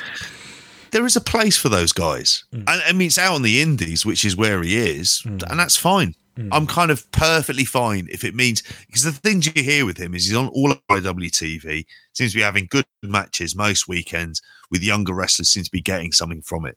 Mm. Uh, so, you know, whatever personal stories about him be damned in many ways. It's just like, well, it seems to be serving its purpose for what it is because, you know, he's not taking himself as seriously as someone to think I should be world champion at the same time. He's just like a kind of guy who's doing this on weekends now mm. and is kind of getting back into it and finding there's some younger wrestlers he can work with. Mm. Yeah, that's exactly it. And, and and he's needed, I think, you know, for this yeah. as it is. I think he's he's a little bit of not he's like a headliner or whatever, but he near to that and you know he's got a bit of credibility through the years and you know the mileage somebody in his position might have on the bodies is, isn't there either you know because of the fact mm. that he's you know been fresh for the last um, few years. So yeah hopefully hopefully we see more of him on particularly GCW shows. I think he could really uh really offer something to them as kind of the uh, the lead US indie right now. Um what do you think of uh, of Josh Barnett and uh is it Tiger Huas uh yeah. This felt like a big Josh Barnett wank, to be honest. You know, a, a tribute to whoever Roberto Laito Senior is. Uh, don't really care. Um, came out there in a gi and he had a bit of a bit of a wrestle. Like Josh Barnett's name being attached to this gives it credibility and allows you know mm. them to maybe reach out to some names who might not do this otherwise. Thinking of Minoru Suzuki and thinking of other people like that his matches are always so fucking boring on these things when he's not in there with Suzuki though. Like I couldn't I couldn't have cared less about this one. He's not charismatic mm. at this, so unless he's got someone like a Moxley mm. or a Suzuki in there, it's mm. not really going to work. Hmm. That's that's the issue with it. Hmm. I was bored by this. Yeah. I'll be honest with you. It was one of these ones I was trying to rush it in. It was mm. like the last show I'd watched before we started recording. I was bored during it. And it also, I, the thing I brought up earlier on were a lot of Huas's groundwork. You just mm. thought Josh Barnett would be getting out of that in a heartbeat. It doesn't look remotely tight. And so I was just waiting for Josh Barnett to win. Yeah. Because it seemed like the obvious result. And it just because it was the semi main, they dragged it out for a bit longer than the other matches. And I think it really, they missed a trick for doing that. Agreed. Uh, it wasn't really the. I'm glad at least it wasn't the uh, the main event. Like two and a half minute or something like that. I think. Yeah, I, would go that at, an absolute limit. Uh, main event was a bit good though. Um, Suzuki and Chris mm. Dickinson. I mainly appreciate the fact that Suzuki tried to drag Chris Dickinson into the crowd and do the Suzuki tropes, and Dicko was like, "No, nope, get back in the ring. And it was dead awkward because you could tell Suzuki legitimately wanted him to follow him out there. And just, nope, I'll wait for you, mate. And then he got back in the ring and he got on his all fours and he forced him to wrestle him. And I think Minoru Suzuki yeah. maybe at that moment realized he was in with somebody who can, you know, go to a point. Um, I thought they had a, you know, a fun main event for the style. I do think, you know, when Suzuki gets in this in this setting, I mean, I suppose it's right he doesn't really change anything about how he works his matches. Um, he just goes out there and has a Minoru Suzuki match because, you know, it's supposed to be shoot style, and in his mind, he is a shoot style wrestler, so this is what you get. So it was maybe a little bit more pro wrestling than uh, some of the matches here, but yeah, I thought Dickinson hung in there well. Um, I'm torn on Dickinson. I do like him. You know, I, I talked earlier about I like wrestlers who take mm. themselves seriously. You know, he takes himself seriously. You know, he was gutted that Suzuki didn't give him respect at the end. He was just standing there in the ring waiting for a fist bump or a nod. Didn't get either. You know, he was probably desperate to cut one of his, you know, speaking of Davey Richards, mid 2000s, end of the show indie promos that uh, that Dickinson loves to cut. You know, um, I love this business, blah, blah, blah, blah, blah, all of that stuff. Um, yeah. that, that's all he wanted. Um, that's what he's there for. But uh, you know, jokes aside, I thought he hung in there well, and it was uh, yeah a decent little match. Maybe maybe go three and a half on it. Yeah, three and a half. Um, like I enjoyed the disrespecting of Minoru Suzuki, particularly when he sat down in the audience next to the woman and gives her like a high five, and then mm. it's just like screaming at him to get back in and then dropping down. Again, though, the result really wasn't in doubt. Mm. Um, and quite often it ends up with Dickinson as being the high profile person who loses these matches mm. to like whether it be a Moxley or a Suzuki or for like the big name who comes in and it's like I need to wrestle someone who's kind of credible at doing this, who's a big enough indie star, but also will will um, lose as well. Dickinson's a funny one to know what's happening with him. And again, this gets into the whole idea of contracts and when they're expiring and all the rest of it. Because again, as the person who kind of wasn't signed through the spate of indie signings that were going around, he's kind of found himself in quite a, a decent position. But you've always got the impression that he wants to be in New Japan. That's mm. where he wants to be. He speaks so much about like his idol being Keiji Muto, and mm. like that's what he where he wants to be. I think at this point he's he he should be in there. Hmm. Now, if it were me, I'd be bringing him in a tag team. Personally, that's that's like I, I, I think as a single star, I'm not convinced. Mm. Like, you know, don't get me wrong, he can have good three and a half star matches with good wrestlers, but there's a lot of times when we've seen GCW shows and he's been on and it's just like it was a match. Mm. Wasn't that great? Yeah, he's doing the intense stuff, but really it doesn't like hold up after 25 minutes. So I think a tag team. Mm. That'd be like the, the way that I would see it. But I think there's definitely a place for him. Mm. Yeah, he could offer something, especially as a bigger guy as well. Yeah. You know, I can see like that, yeah. you know, kind of working for him um, within there. But wasn't the most notable Minoru Suzuki match of uh, the GCW weekend. Did you manage to catch any of uh, War Ready the uh, the night after? Yeah, Gage Suzuki. I mean, you know, I've said before, his Nick Gage an entrance yeah, is the dirty secret. Got a great Suzuki entrance. Got a great Gage entrance. And then, in the famous words of Bruce Pritchard, the bell rang.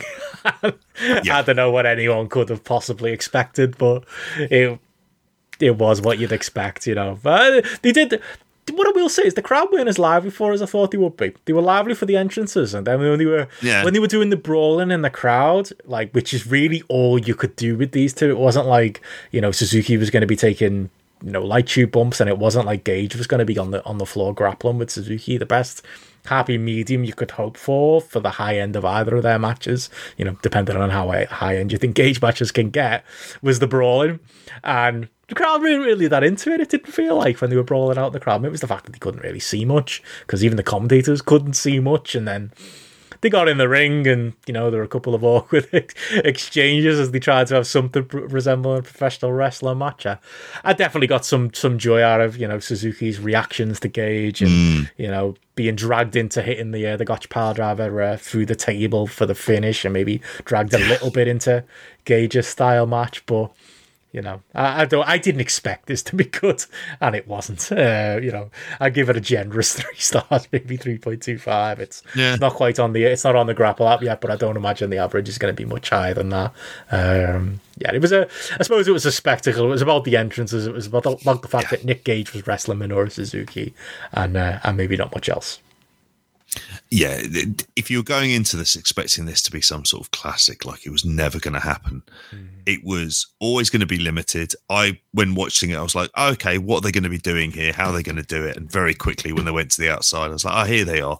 And don't get me wrong, it fucking dragged when they were on the outside. It really that kind did. of really did drag. And I was like, oh, Christ above.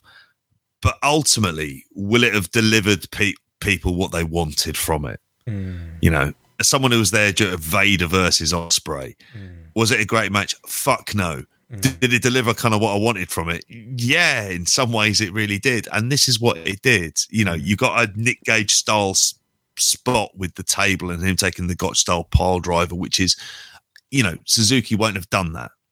Really, will he? Not many times in his career. So there's a novelty of that. You had the entrances, you had the introductions, you had the you have the whole big Nick Gage go home speech as well that they do. So in a sense, it delivered all of it hit all of the notes that that was going to do mm. without leaving anyone, I think, disappointed in it. Mm.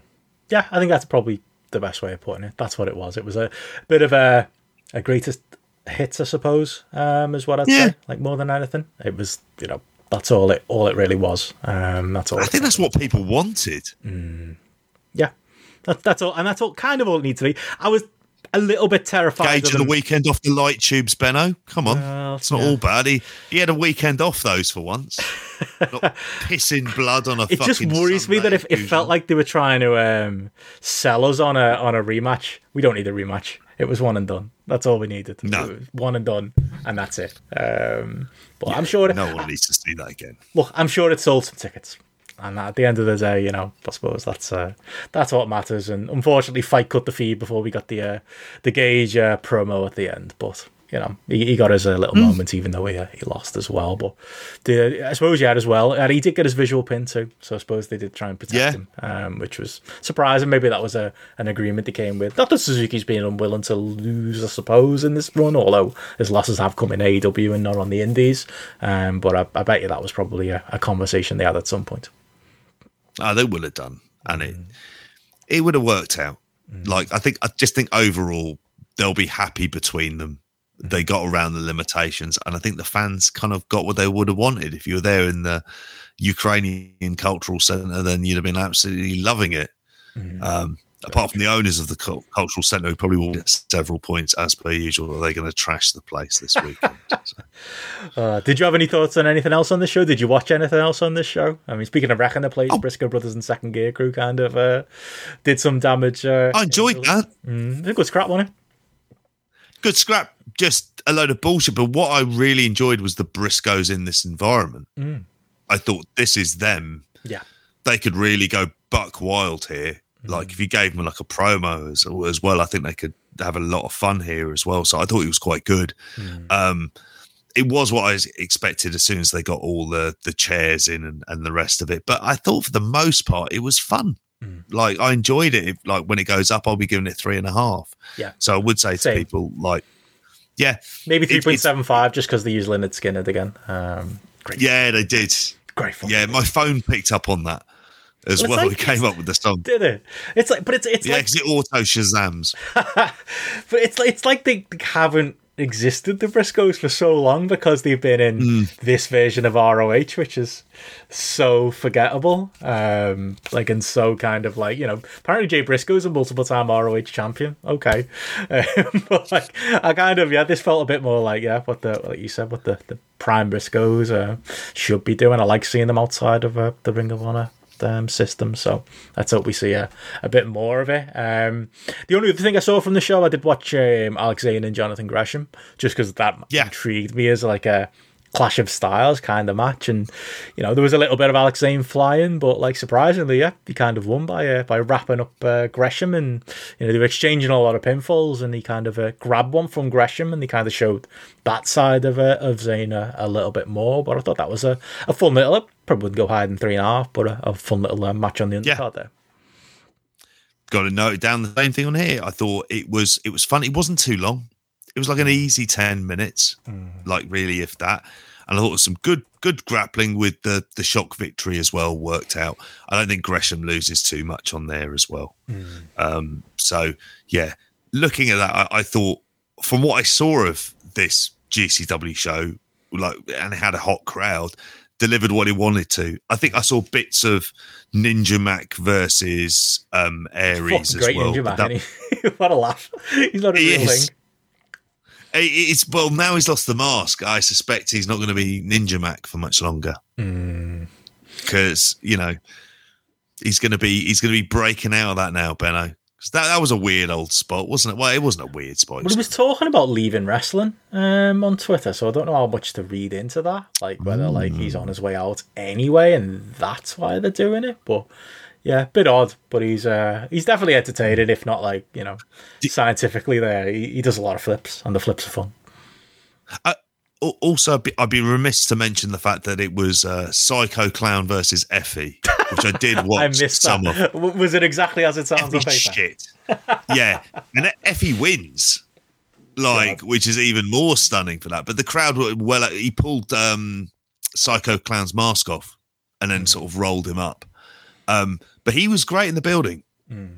Psycho Clown, I should say, and he was getting a really good response. And I think he's another lad who's realizing, yeah, I want, I need to be getting myself into the US more if I can do this because he's legit a big star in Mexico.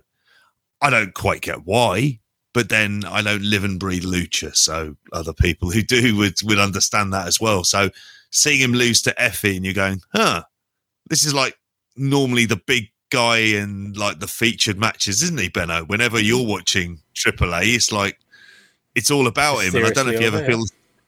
Yeah, you just go, he's over. I I don't quite get it, other than the mask. Mm. That mask really fucking work.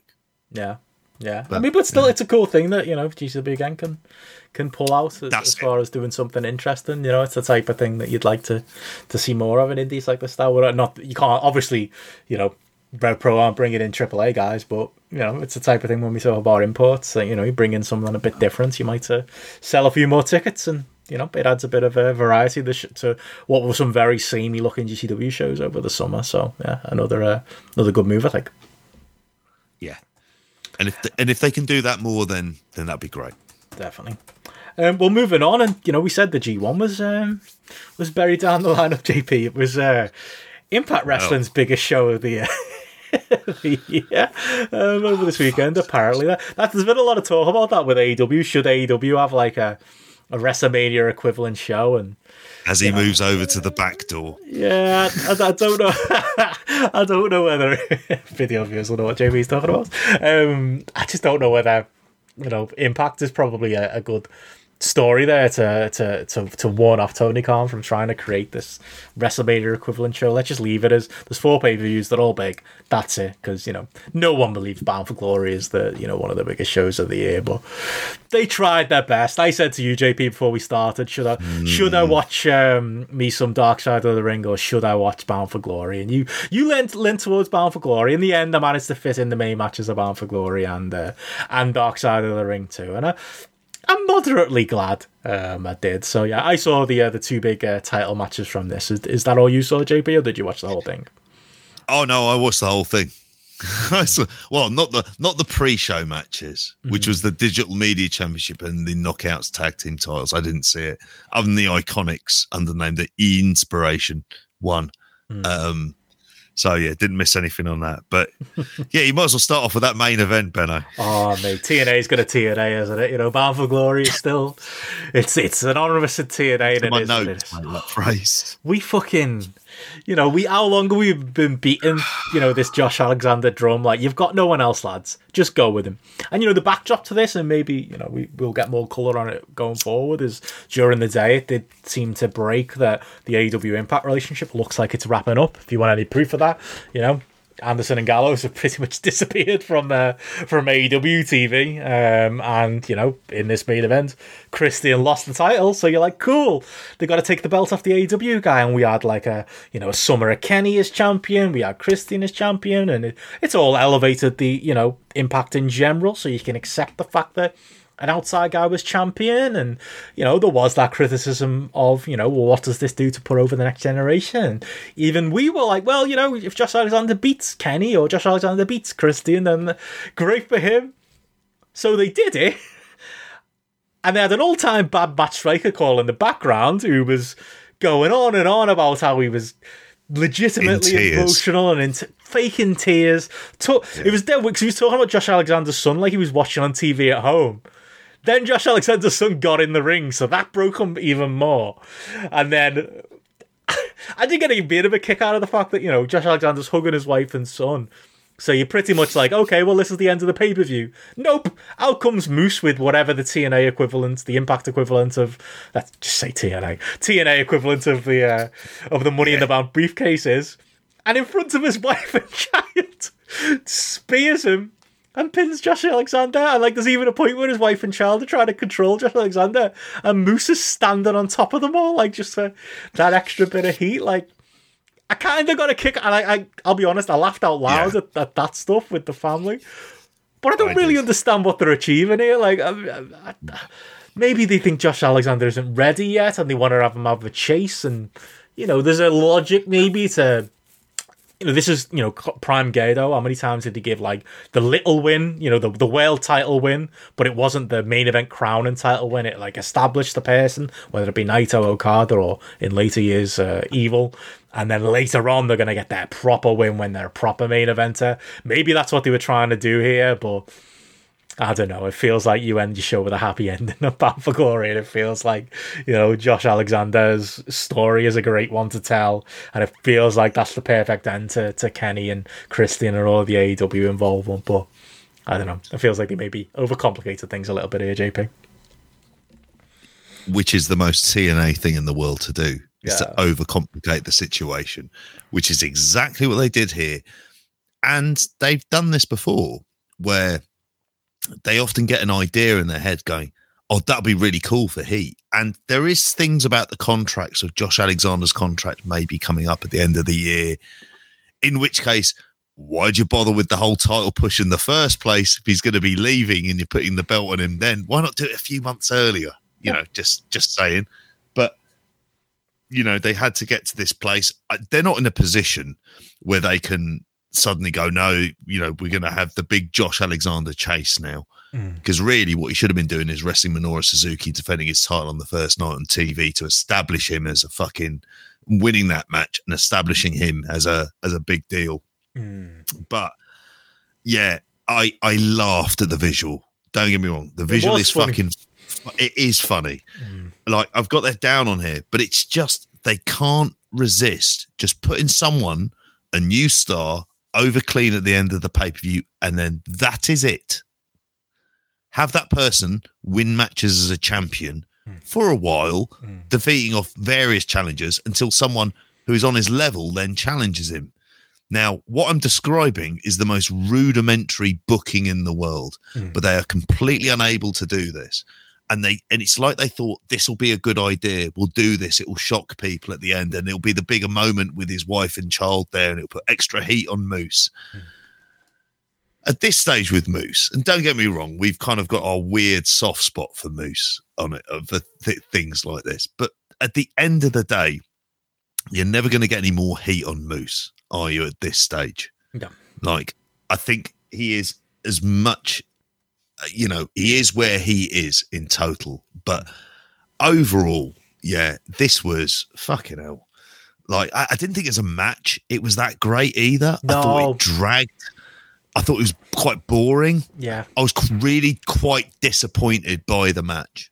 When it goes up, I was thinking to myself, is this three stars?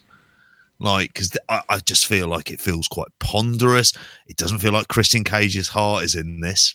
Mm. No. It never does when he's uh, working for nope. TNA or Impact. You know, it feels like I think we were all right yeah. when he, you know, when he got the belt and he looked unhappy about Secondment, it. mate. I don't think he. This is what he signed up for. Like, you know, um, I also don't think he's got the chops to be a main event talent. But that's just me. Sorry, everyone. Sorry, Christian fans. But yeah, it was boring. It was a 3.25 Christian match, like yep. every other 3.25 Christian match. Professional and belongs on the mid card of your show. Doesn't belong in the main event. Um, that's exactly what it was. It was all right. Um, yeah, and, and again, the finish, yeah, they they got it in their own way, and I agree with what you what you're saying. You know, I don't think Moose comes out any hotter as a heel, and you know, as Chris has said in the chat there, if and when Alexander wins the title again, is it special because we've already seen it? We've seen it. It's happened. It's been done.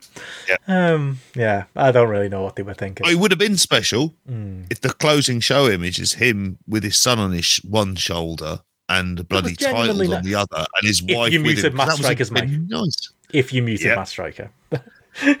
I mean, D'Lo Brown, fine, whatever. He is a perfectly serviceable color commentator, but Matt Striker, Jesus Christ! And I went through most of this show, mate. It was fucking grating. Yeah. Um, well, yeah. Tell us about the rest of the show, JP. What were the what were the other highlights? Um, I'd recommend the semi-main Deonna Purrazzo, Mickie James, which I thought was I, I, thought it was a decent match. I didn't think it was. I heard people going going saying it was really great, but it was another no, solid match for Deonna Purrazzo. That, that is the other match I saw. Sorry to interrupt, but like I yeah, I went in with that in my mind because people had said it was very good. It, I don't know. I didn't feel like it had much heat to me. Uh, didn't feel like it got going. Mm, yeah, it was. It was. I thought. I thought it was fine. That's what I've written down here on my notes. I was just like, okay, it was. It was fine. And then putting on Mickie James, maybe that'll work. But I think it's more of an indictment that of the lack of people that Deonna Purrazzo has really got to work with as well. Um, but I don't think I think you're right. Overall, it won't turn out to be the big moment that they're expecting it to be. Mm. After that, I mean, there's a load of nonsense really on the show, but it's very much typical Impact pay per view. Mm. Can be honest. Opens with a multi man X Division match, which is fun and flippy, but I'll be honest with you, I've kind of seen it before. Uh, it was Trey Miguel, not Black Taurus, as I mm. as I hmm. thought he was originally announced. Steve Maclin, and El Phantasmo. Um, and, you know, there's some good creative stuff. Trey Miguel looks like the next person who they're going to be building up as X Division champion for a while, but saying that he'll lose it the next set of, next set of tapings because that's what happens in Impact. Mm. So, like, there was that there. Then there was the um, Violent by Design versus Heath and Rhino, which is just a storyline a shit hmm. storyline of is Rhino going to come out? Is Rhino going to come out? He doesn't for about three minutes, and then he comes out, and then they win. Mm. Um, tag team titles match where it was just the Good Brothers taking the piss again as they retain the titles against FinJuice and Bullet Club. Um, and then they had this call your shot gauntlet match, which was just like a load of nonsense, which featured the Kiss Demon came out, Melina came out as well during this. Um, and then I've written down here Moose wins this. He usually does, which obviously then leads to later on in the night because this call your shot gauntlet was their money in the bank. So, mm. Yeah. And then I thought to myself, because he threw out W. Morrissey, I thought, what's the chances that we now get a W. Morrissey face turn and they bring in Enzo alongside him? Oh, God. He's already wearing his way into MLW. So, that. Um, that will happen. Mm. Mm-hmm. Chris mentioned in the chat the only time Striker's ever been bearable was at the Slap Fight show as a commentator, and I think that's because he was caned. And because we all didn't know how to like, we couldn't call him on his bullshit because none of us knew what was going on either. He could have told us anything no. was happening, and we'd have believed him. Just making it up. Mm. The the honor and history of slap fighting. How did he ever get like? he was a WWE. I know WWE commentary shit, but like even for them, like how did he get on commentary? I'm marking out, bro. Like how the how do people, how do promotions just keep going back to him? Like, ah, oh, I don't desperate know. you have to be to hire Matt Striker. He fucking sucks. Water is wet, sky is blue. Matt Striker is a commentary job in wrestling. There you go. It's one of those things. Mm. So yeah, as a, as a as a show overall, and I know you saw only those two matches. I thought it was a disappointment for what it needs to be because I think where they fit in the wrestling landscape is there any hope? Mm. And I was thinking about this today is if the next set of TV deals, for whatever reason, the build up to it, hedge fund managers and Wall Street types think, oh, wrestling's a viable property. Look at the TV revenues that are there.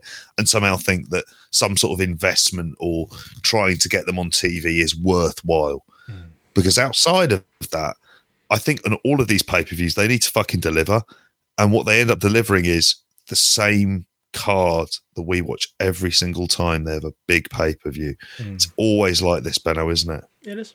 It is. I mean, a lot. Of, yeah, and on paper, you're like, oh, that looks like a good match. Like I was drawn, I was like, oh, maybe you know Deonna and you know maybe that'll be a good match. Maybe Mickie will pull it out, and yeah, didn't really do it for me. And I'm yeah, the main event wasn't even at the the lower end of of what I expected for it. Mm. Um, yeah, sounds like a bit of a disappointment all in all for the biggest. And where was Jay White? That's what I don't understand.